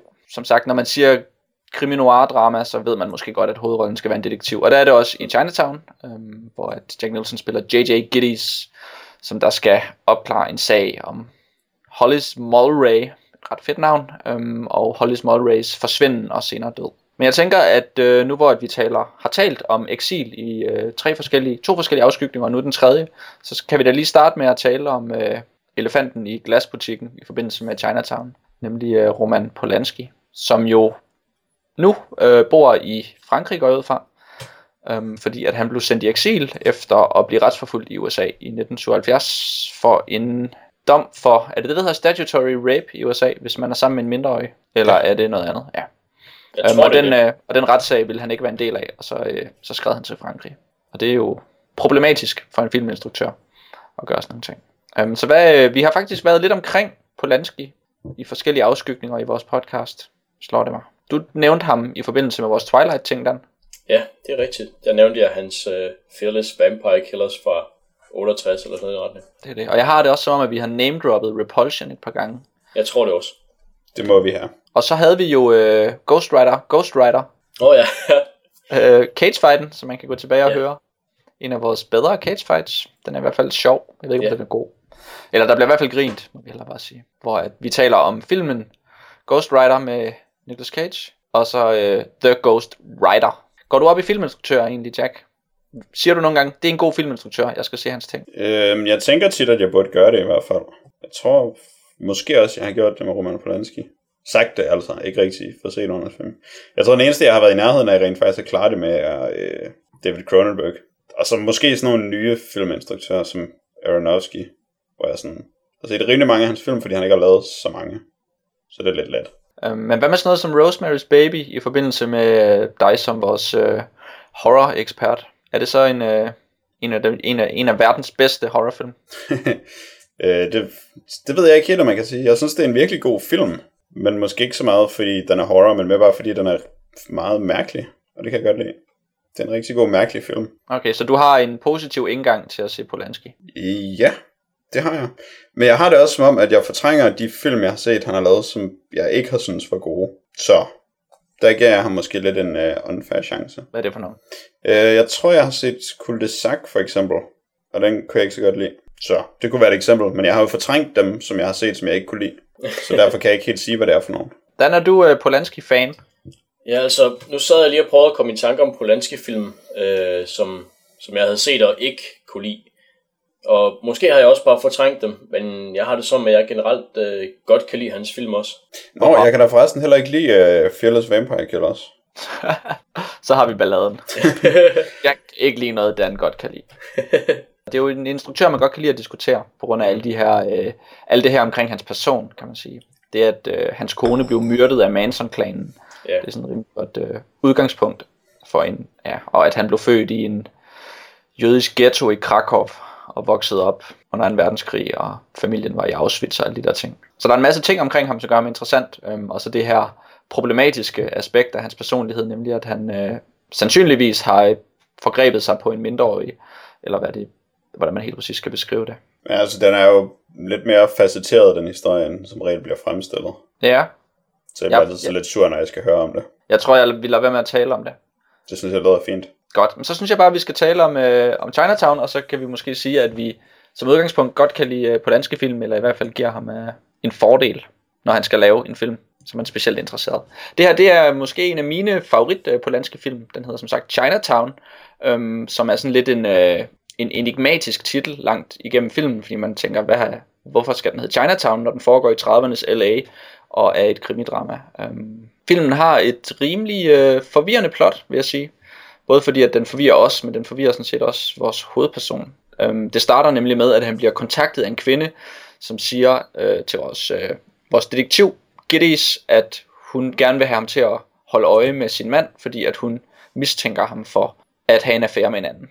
Øhm, og så går han i gang med at undersøge den her mand, og så, viser, og så øh, får han trykt en nyhed i avisen, hvor at han afslører den her mand som havne en affære med en yngre kvinde. Og så øh, viser det sig, at den kvinde, som hyrede Gittis, slet ikke var hans kone. Og så øh, er, vi, er alle helt forvirret. Og så fortsætter den ellers i noget, som er et forvirrende plot i rimelig lang tid. Er det et, øh, et krimiplot, hvor I sidder og holder øje med fakta og tænker, hvad er det næste skridt for vores detektiv? Øh, ja, til en vis grad. Fordi jeg synes faktisk, det er en, hvad kan man sige, altså nu, nu har jeg så set den mere end en gang, men første gang, hvor jeg så den, så synes jeg, det var ret spændende at finde ud af, hvem er det, der narrer hvem, og hvem er det, der har sådan de upper hand hele tiden. Er det Gittes, der rent faktisk ved mere, end han giver udtryk for, eller er det sådan alle, der tager ham ved næsen, eller skærer ham i næsen, eller hvad det nu gør med hans næse. øhm, og øh, det synes jeg, øh, det synes jeg, det var spændende nok, men det er mere, det er mere at det er mere, hvordan folk de ligesom reagerer på de forskellige hændelser, end, end selve hændelserne, jeg synes, der er interessant. Hvad tænker du på der? Gittes, han er en ret speciel mand. Han, er sådan, han har en eller anden form for æreskodex, selvom han er sådan lidt en lurifak, så det synes jeg, der er sådan, han, han bliver, øhm, hvad hedder det, der er sådan en scene, hvor han er ved at blive barberet i en barbersalon, øh, og så læser øh, sådan en bankmand ved siden af ham avisen, og kommer en anden kommentar om hans job, at det er sådan, at, at det er lamt, at han udstiller folk i avisen på den måde. Og så bliver han sådan helt vildt sur og oprevet og siger, at i det mindste, så, er det, så smider han ikke øh, folk på gaden, ligesom ham der bankmanden, og de kan bare gå uden for orden det, hvis det er sådan nogle ting. Så han har sådan en, han er så meget stolt på nogle punkter, og det synes jeg, da, det gør ham til en spændende karakter.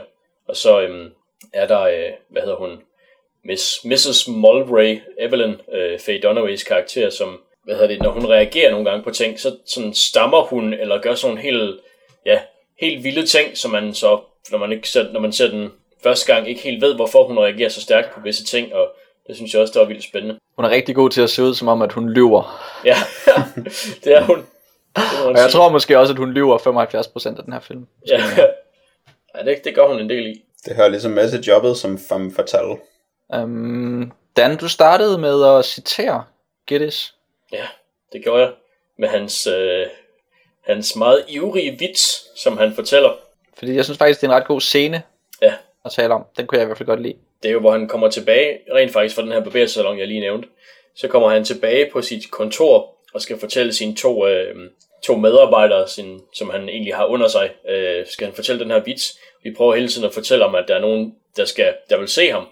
Men han stopper dem så, fordi han er så ivrig efter at fortælle den her vits, og han måske lidt overivrig at fortælle, øh, med at fortælle vitsen, så han sådan, giver ikke sådan helt så meget mening, når han fortæller den. Og så undervejs, så øhm, mens han hedder Screw en masse gange, så dukker den her øh, fornemme øh, rich lady, den her øh, ja, rigtige Mrs. Mulray op, og øh, så hører hun så sidste halvdelen af vitsen, og øh, så vender han sig om, mens han sådan griner sådan helt hysterisk meget, øh, og så bliver han så ret tavs. Og det er jo en fed scene, fordi den har så meget i sig. Mm. Ikke? Altså, det er jo sådan en, et klassisk setup, men når man har et, et lidt for stramt øh, hierarki, lidt for højt hierarki i en organisation, altså at bossen, at, at medarbejderne ikke kan sige det, som bossen har brug for at, at, at høre, fordi at bossen bare bestemmer, at de ikke skal sige noget. Ja, Ikke den der scene. Jeg gider, I skal ikke lige fortælle mig, at min klient står lige bag mig lige nu, fordi jeg skal lige fortælle den her vits Ja, om, hvordan her- kinesere knaller. ja. Lige præcis. Det er sjovt. Og så er det sjovt, at den tager udgangspunkt i en scene for inden, Mhm. hvor at han hører den der vits fra ham, bankmanden. Og han hørte den fra sin barber. Nå ja, det er fra barberen. Ja, okay, ja. Men, men stadig i sådan en situation, hvor han er rigtig sur på barberen. Mm. Ikke? Altså, de bliver jo nærmest uvenner, fordi at han har det der øh, oprevet skænderi. Og så, og så når han at sætte sig ned i sin barberstol og er helt vildt sur. Øh, og så klipper de til, at han kommer ind og er helt vildt glad og bare har fortalt, altså... Og så har han bare den her rigtig gode vits med, som han bare skal fortælle. Det synes jeg er sjovt. Um, og så sætter den noget i spil, som måske ligger lidt, ligger lidt i dvale resten af filmen, nemlig sådan et eller andet perverteret tema, som er ret spændende måske. Mm. Så det, ikke. det er en, øh, en scene, jeg synes var fed. Den, den beskriver meget godt Gittes og sætter meget godt nogle, af nogle forskellige rammer for historien op, eller nogle forskellige retninger, historien går i, og det synes jeg, der var, øh, ja, øh, nu hvor jeg ser den her øh, igen, så synes jeg, at jeg kunne fange mange tematiske ting i den. Det er interessant, at hvad der holder sådan en film her kørende, når man ser den, fordi at den har måske nogle forskellige spor, den kører i, ikke? som jeg er inde på, at den har et muligvis et, et plotspor, et krimispor, og så har den nogle andre ting. Og der tænker jeg, der kunne jeg være spændende at høre, hvad du, hvad du ligesom fokuserede på, Jack, da du så den her film. Om du også var på plotstien, eller om du kiggede på andre ting, da du så den. Jeg var slet ikke på plotstien. Øhm, jeg har nemlig sådan en ting med detektivhistorier, hvor øh, jeg synes, de er virkelig gode af dem. De er meget mere eksistentielle end sådan plotmæssige eller krimimæssige, fordi det altid bliver sådan en metafor for, at detektiven han leder efter sig selv på forskellige måder. Så derfor kan jeg også rigtig godt lide, at den her var, øh, var sådan forvirrende og tvetydig meget af tiden, fordi jeg synes, jeg synes egentlig ikke, det var så vigtigt, øh, hvem der havde begået hvad i krimigøret. Det var ikke det, der var det interessante for mig. Jeg kunne meget bedre lide at se den rejse, som han gennemgik. Øhm, og der, jeg synes heller ikke, at den der scene, hvor han fortalte vitsen, den var sådan særlig god, fordi jeg kunne ikke lide vitsen, og jeg synes ikke, det var så spændende, men jeg kan rigtig godt lide alle de scener, hvor han går rundt og kigger på ting, uden at sige noget, når han for eksempel følger efter folk, eller bare går rundt i reservoirer og sådan noget og kigger. Der synes jeg, øh, det var meget medrivende, og jeg synes, at det præsenterede ham på en rigtig god måde. Jeg synes stort set hele filmen, den er på en måde fortalt i første person gennem hans øjne. Det synes jeg var meget, øh, det synes jeg var meget opslugende. Så nej, jeg var ikke på plotstien. Jeg var udelukkende interesseret i, hvem Jake var, og hvad, hvad de andre manifestationer af ham, øh, som man også kan kalde de andre personer, sagde om ham. Det var det, der var spændende. Det var det. Men så har du måske holdt øje med, hvilken udvikling han har i løbet af filmen. Ja, Fordi det er sådan en ting, som jeg synes er, er lidt svær med den her film. Altså, der er ikke sådan en helt tydelig, en helt tydelig udvikling i ham. Altså, fordi det som du var inde på, Dan, med, han har sådan en, øh, du kaldte ham en lurifax. ja, altså, han har sådan en spændende personlighed, øh, med en spændende moral, hvor vi ikke helt ved egentlig, hvor vi har ham. Om han er god, og om han er ond. Og det er ikke fordi, at filmen bare viser til sidst, at nu er han blevet konfirmeret på nogen måde. Det er, jo, det er jo slet ikke den vej, den her film tager. nej, det kan man ikke sige.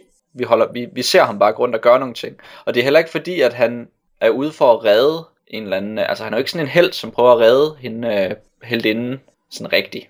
Måske prøver han bare at rydde op i det hele, ikke? Ja, men det er også det, er også det der, jeg synes, der gør ham ret spændende.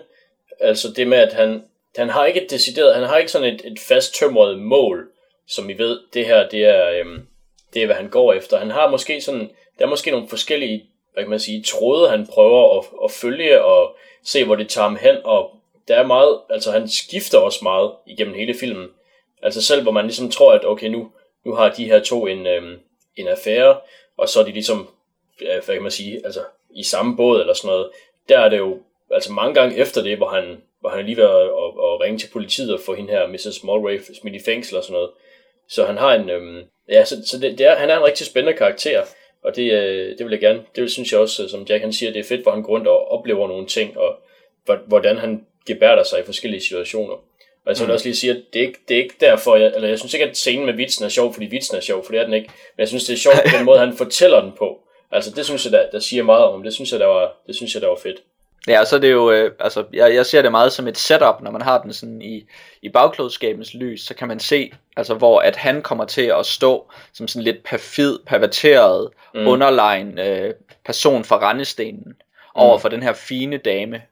Um, og så hvis man ser det i forhold til slutningen af filmen, hvor den her fine dame jo er, er krakeleret fuldstændig, så kan man sige, så, uh, så er de måske lidt mere på lige fod. Mm, yeah. Fordi vi finder ud af nogle ting, som er rimelig ja, perverteret ved hende. Ikke? Han har et meget, meget hvidt jakkesæt på i starten af filmen. Det har han, ja. Det synes jeg er meget slående, også i forhold til, hvor øh, overfladisk han lader til at være. Han virker sådan meget hul og tom til at begynde med.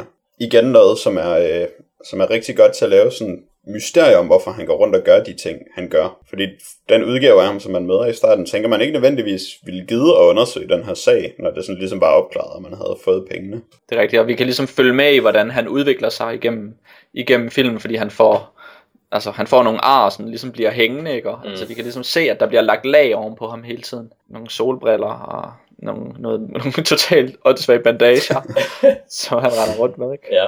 Det er rigtig godt. Øhm, det der med det hvide, det er faktisk øh, fordi, at der er et fokus på varme og tørke i, i filmen, har jeg ladet mig læse.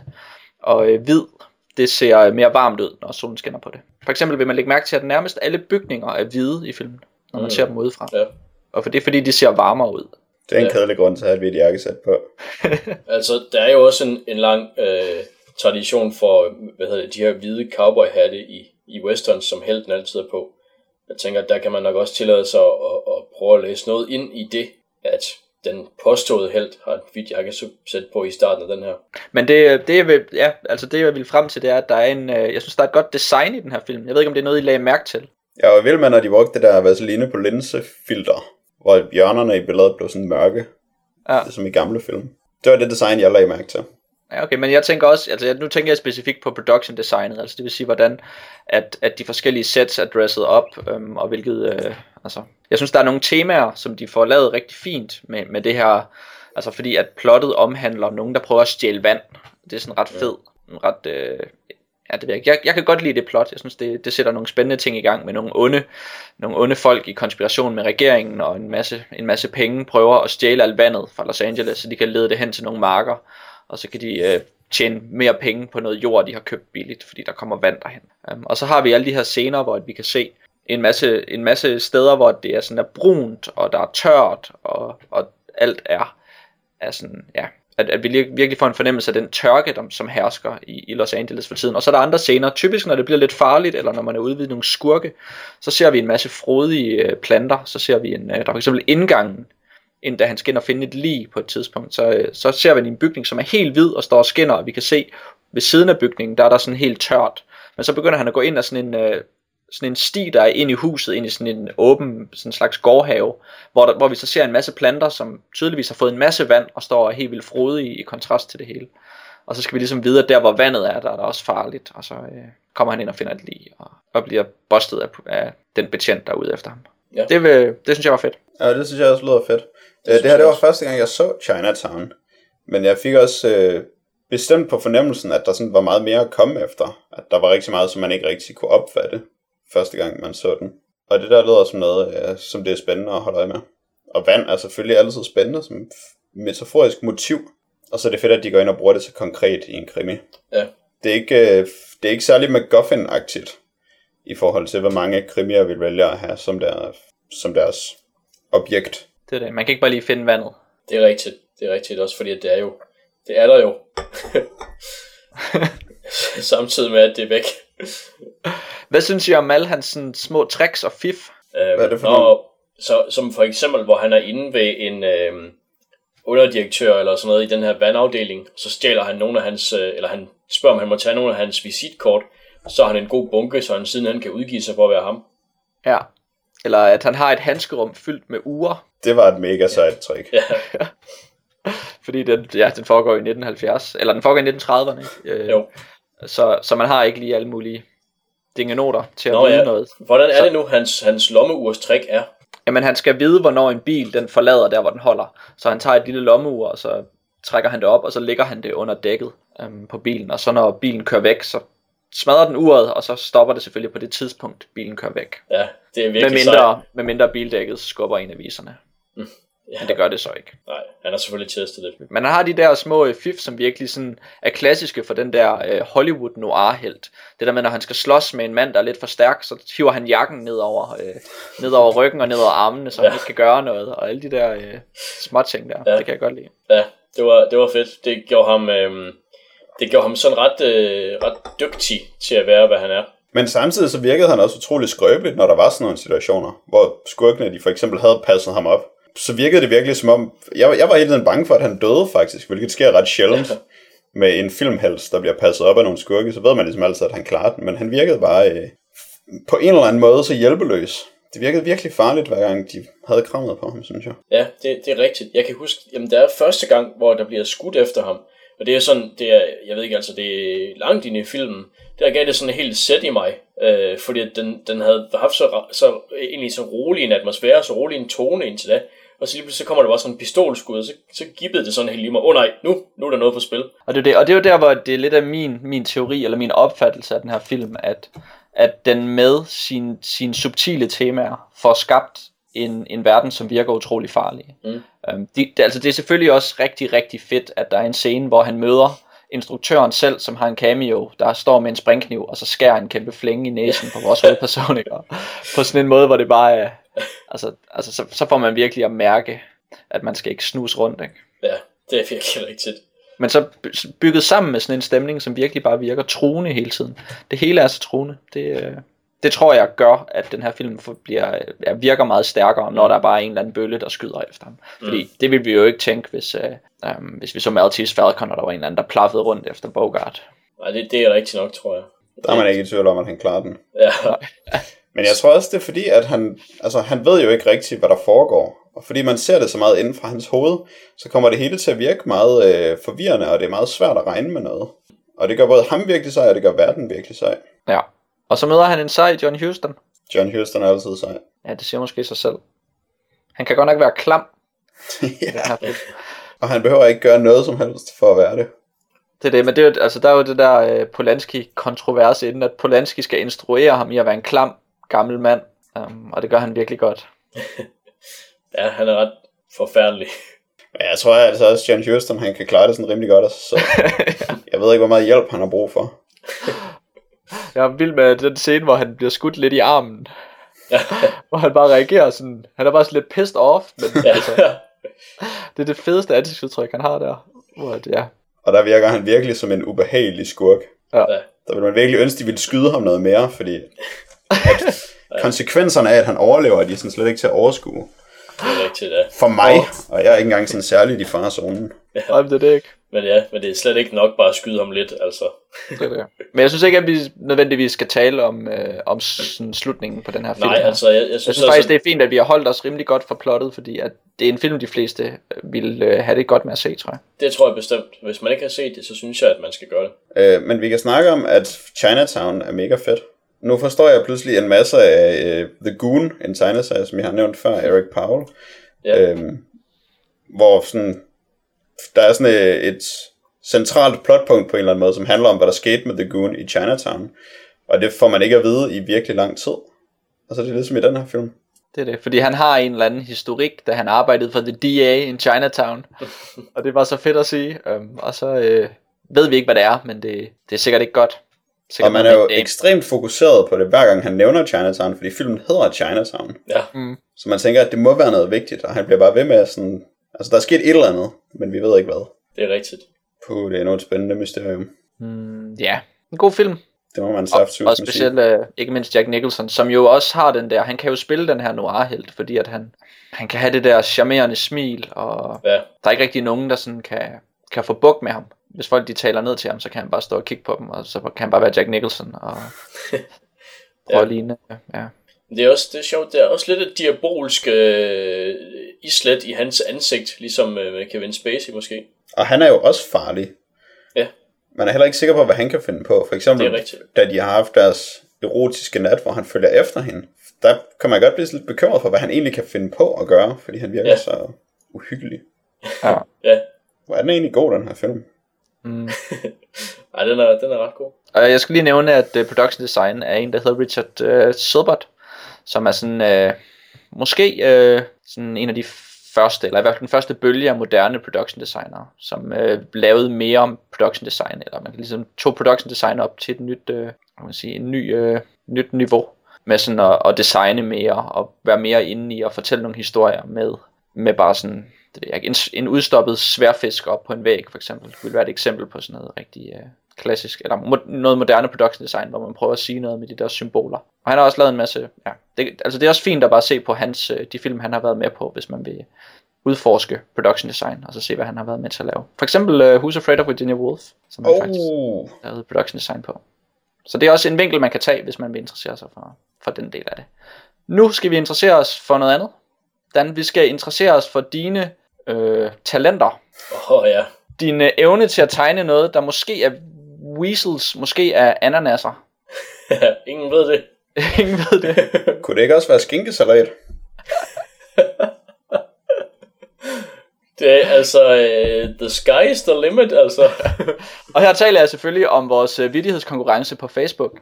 Den konkurrence, man deltager i ved at gå ind på Facebook, like vores podcast, og så sidde og vente og kigge på skærmen. Og hvis man har kigget på skærmen i i hvert fald 14 dage, så er man garanteret for at blive udsat for en tegning tegnet af dig, Dan, som man så selv vil få muligheden for at skrive en vidighedstekst til. Og hvis man er den bedste, vinder man en kaffekop. Kaffekrus. ja, Så det er, det er det, der er sket. Og vi har igen fået, jeg tror vi har fået 19. 20, 19 bud. Det er Wow. en rekord, ikke? det tror jeg faktisk, det er. Det er helt fantastisk opbakning, der er på den Ja. her konkurrence her. Det er vi helt vilde med. Um, og det er fedt, at folk de skriver så meget. Så kan man lige sådan gå ind og kigge, og så lige læse lidt, og så lige grine lidt. Det er rigtigt. Det er super. Eller øh, være et stort spørgsmålstegn. Det er også en mulighed. Om man vil. Um, det jeg foreslår, det er, at øh, vi starter med, og, eller vi skiftes til at fortælle, hvad for en vi har udvalgt som dem, vi synes, der er bedst. Og så synes jeg, vi skal gøre det en lille smule anderledes, end vi plejer. Jeg foreslår, at vi starter med, det vil sige, Jack, om lidt, så skal du sige, hvad for en, der var din favorit. Og så når du er færdig med det, så skal du så forklare, hvorfor det er din favorit. Så vi tager det i en omgang, i stedet for to. Okay, jeg er indforstået med reglerne, tror jeg. Så øh, hvad for en, øh, en vidighedstekst var din favorit? Nej, vent, jeg skal da forklare tegningen først. Ja, jeg skulle lige til at blive sur. Det, det er nok fordi, jeg prøver at springe over, hvor gader er lavest i, i den her omgang. Dan, du har tegnet et flag, hvor der står Clown College. Ja, Det kan alle og enhver se. Øh, det flag, det står selvfølgelig på en jord, hvor der også er et hus, der er måske formet sådan lidt skoagtigt, men ikke ja, rigtigt. Den har måske en hæl, tænker jeg. Øhm, Ja. Og så den i en etage. Det minder mig om en tegnefilm, fra da jeg var lille, der handlede om en verden, hvor alle var sko og boede inde i sko. Shoe people. Fedt navn, mand. Ja, Jeg kan ikke huske andet end det, øhm, så det kan jeg ikke sige mere om. Øhm, den har sådan et hyggeligt øh, Bamses billedbogs øh, udluftningssystem, skorsten. ja, det har den. Øhm, og så øh, er der en dør, som er lukket, og så uden for døren, der ligger der en mand, en kvinde, en skikkelse, to arme, to ben og et hoved. Altså, der ligger en mand, eller der ligger en person. Ja, Det er som om, når man beskriver det for meget, så er det som om, at, at det bliver mærkeligt. ja. Øh, og så ved siden af manden ligger der tre kruseduller, vil jeg beskrive dem som. Det kunne være jojoer, det kunne være ananaser, det kunne være bomber, det kunne være mange ting. det kunne det. Øhm, I forgrunden af det her billede, der har vi så en øh, sur, skal vi kalde ham en klovn, bare fordi vi ved, at han er en klovn. Ja. Øhm, der står og peger sådan øh, afvisende, nærmest sådan gå væk-agtigt. Øhm, og han har den der, de der tre knapper, øh, den der hat med de tre knapper, som vi kender fra sådan de klassiske klovne. Ja. Øhm, og så står han med den ene hånd øh, sådan på hoften, og så i hånden har han så også noget, jeg ved ikke hvad det er. Han har noget, som er en- måske en af de samme kruseduller, som lå op ved siden af manden, der lå ned. Jeg kan Øhm. afsløre, at det alle Nej, sammen, Dan, Dan, du, du, forfatteren er død. jeg kan afsløre, at det alle sammen er det samme. Okay, godt. det er i hvert fald din tolkning af det, du har tegnet. Ja.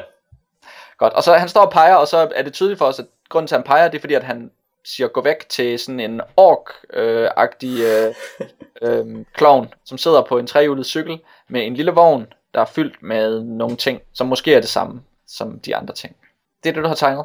Og så Ja. har vi ude på, hvad der sker, eller hvad er vitsen. Jack, nu må du gøre det. Okay. Øhm, den jeg har valgt er måske ikke overraskende fra øh, Mads Alexander Borbjerg og lyder Fuck dig Alvin, fuck dig og dine intriger, tag dit drama og skrid. Og den har jeg valgt, fordi jeg synes det er virkelig sjovt at tænke på, hvad det er for nogle intriger, ham der er den fede ork, han har lavet med sin lille vogn med ananas i, og hvordan de har ført til, at der ligger en person bevidstløs uden for døren til Clown College. Og så fordi, at der bliver bandet. Og fordi der bliver bandet, selvfølgelig. Det er altid et plus. Jeg kan også godt lide ideen om, at nogen bliver smidt ud af et sted, fordi de laver for meget drama. Og at han hedder Alvin. Og at han hedder Alvin. Der er mange gode navne til, til de forskellige klovne, vil jeg nu Ja. sige. Um, Dan, hvad for en af dine favoritter, og hvorfor? øhm, jeg har valgt en af Thomas Grønborg Sørensen, som giver, øh, jeg giver, hvad kan man sige, tegningen nærmest titlen, den hidtil ukendte tragedie bag lukningen af den fri ungdomsuddannelse. Og øhm, ja, det er sjovt, øhm, fordi det er et element, som, som jeg ikke havde overvejet, mens jeg lavede det, at, øh, at øh, det her kunne være den fri ungdomsuddannelse, som jo lukkede i 2002 eller sådan noget, og at, øh, at det så bliver omtalt som en tragedie. Øh, det synes jeg, der er sjovt, når det er, når der er klovne involveret. Det synes jeg, der giver en god, øh, god lille dynamik i billedet, og at man stadigvæk ikke helt ved, hvad tragedien er. Ja. Det er sket. Jeg ved stadig ikke, hvad der Ja. foregår. Tragisk er det. Alvin ser misfornøjet ud. Jamen, jeg har valgt øh, en af Jakob Overgaard Christensen. Um, og det var, jeg vil sige, det var rimelig svært at vælge den her gang. Uh, måske fordi, at jeg selv havde svært ved at se, hvad der helt skete på dit billede, Dan. um, det gjorde, at jeg måske bare ledte efter et eller andet, som der kunne forklare mig, hvad der foregik. Teksten er, jeg vil se, om jeg kan, om jeg kan sige den ordentligt. I'll show you. I'm going to make a name for myself, and one day everyone will know Serendipity, Baby Cakes O'Brien and his exploding weasels. Um, og det, at det er Exploding Weasels, det, det synes jeg er den bedste forklaring af de, uh, af de 19 bud, vi har fået på, hvad fanden det er, du har tegnet. Uh, og så synes jeg, det er vildt sjovt, at ham der klovnen pludselig står med sådan et eksploderet væsel i hånden. Um, og at han har sådan en, at, at der er på en eller anden måde en, der er død, og der ligger tre eksploderede væsler øhm, ved siden af ham, og så at den her klovn kører rundt med en vogn med sådan en masse væsler, der er eksploderet. Ja, det er ret sjovt. det, det gav mig et, på en eller anden måde en forklaring i, hvad, hvad det var, du havde lavet. Så det, øh, tak til den til øh, Jakob Over Christensen. Og det betyder jo, Dan, at øh, da det var Jack sidst, som havde vetoen, så er det jo dig, der nu har veto-retten til at bestemme, hvad for en af de her tre øh, tegninger, nej, øh, tekster, der skal vinde. der må jeg nok sige, at øh, altså, jeg havde jo oprindeligt tiltænkt, at det skulle være ananas, men eksploderede væsler, det er faktisk utrolig sjovt, synes jeg. Øh, og det synes jeg er et meget godt bud, fordi at, jeg kunne godt se, at det måske ikke decideret lignede ananas, efter jeg havde tegnet dem. Øh, så jeg synes, at, øh, at Jakob Overgaard Christensen, han, øh, med hans eksploderende væsler, han øh, synes, han vinder den her omgang. Godt, men øh, tillykke til Jakob Overgaard Christensen. Han vil øh, få en, øh, et kaffekrus, når, vi, når det finder vej til ham. øhm, så skal jeg huske at nævne, at vi udkommer med en ny tegning allerede nu på søndag eller mandag. Vi vil prøve at gøre det søndag, tror jeg, men det må vi se. Det er jo lige dig, der skal tegne noget, Dan. Det er. Øhm, og så glæder vi os til at få nye bud på det, og blandt nogle nye folk, eller måske de samme folk, som allerede har vundet, vinde kaffekrus, for det kan man selvfølgelig også. Ellers vil vi øh, opfordre jer til at skrive til os. Om lidt, så skal vi faktisk høre noget lytterpost, men jeg kan lige nævne, at hvis man vil skrive ind og stille spørgsmål, eller have kommentarer, eller noget andet til vores podcast, øh, så skal man skrive ind til post og det skal man også gøre, selvom man sidder og hører den her langt ude i fremtiden, og tænker, at det her det er helt uaktuelt. Nej, det er aldrig uaktuelt at skrive ind til os. Den myte er afkræftet, og det vil vi blive ved med at gøre. Um, og så vil jeg høre, om vi har noget lytterpost, Jack. Det har vi, og faktisk apropos noget lytterpost, så vil jeg måske lige sige, at når man skriver ind til et tidligere afsnit, eller måske sådan i det hele taget, hvis det ikke øh, måske fremgår så tydeligt, hvilket afsnit man taler om, så f- kan man måske lige nævne, hvad man refererer til. Det er selvfølgelig en mulighed, ja. Ellers kan jeg i hvert fald godt blive forvirret, som jeg lidt blev af øh, det nyeste brev fra Christian Bagnvig med overskriften Props to Wyoming Bob. Det lyder, Drenge, jeg kan til tider være en hård negl, måske endda en barsk banan. Jeg er tit efter jer, men omvendt er jeg heller ikke bange for at give en kompliment. Og i dag går den til Wyoming Bob, som virkelig er blevet en god ordstyrer. Specielt sidste gang havde han rigtig godt styr på tropperne. Det var en fornøjelse.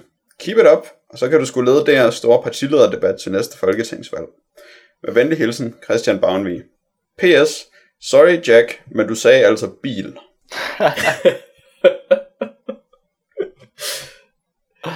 Du sagde ikke Bibel. Var der tvivl om det? Uh, ja, jeg hørte, for, jeg hørte forkert, eller måske hørte jeg rigtigt. Men uh, tak for, uh, for kompliment. Det er da rart at få at vide. det, er jo, uh, det er jo ikke svært at holde, det er, det er jo ikke let at holde styr på jer.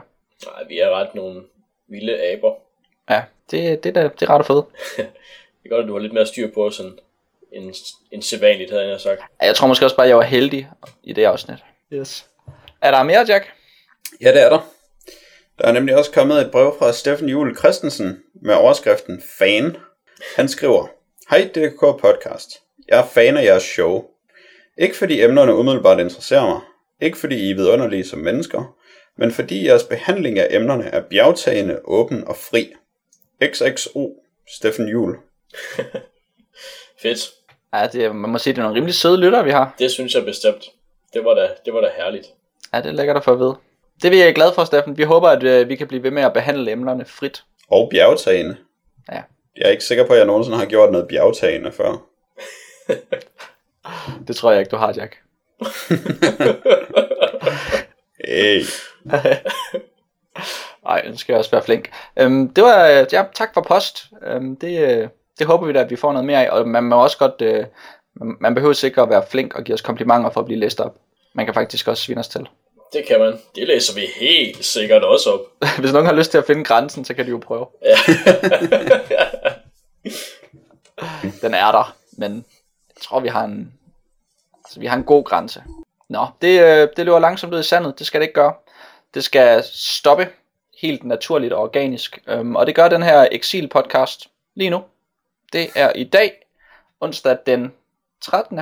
marts. Det betyder, at vi er tilbage igen om 14 dage, onsdag den 27. marts.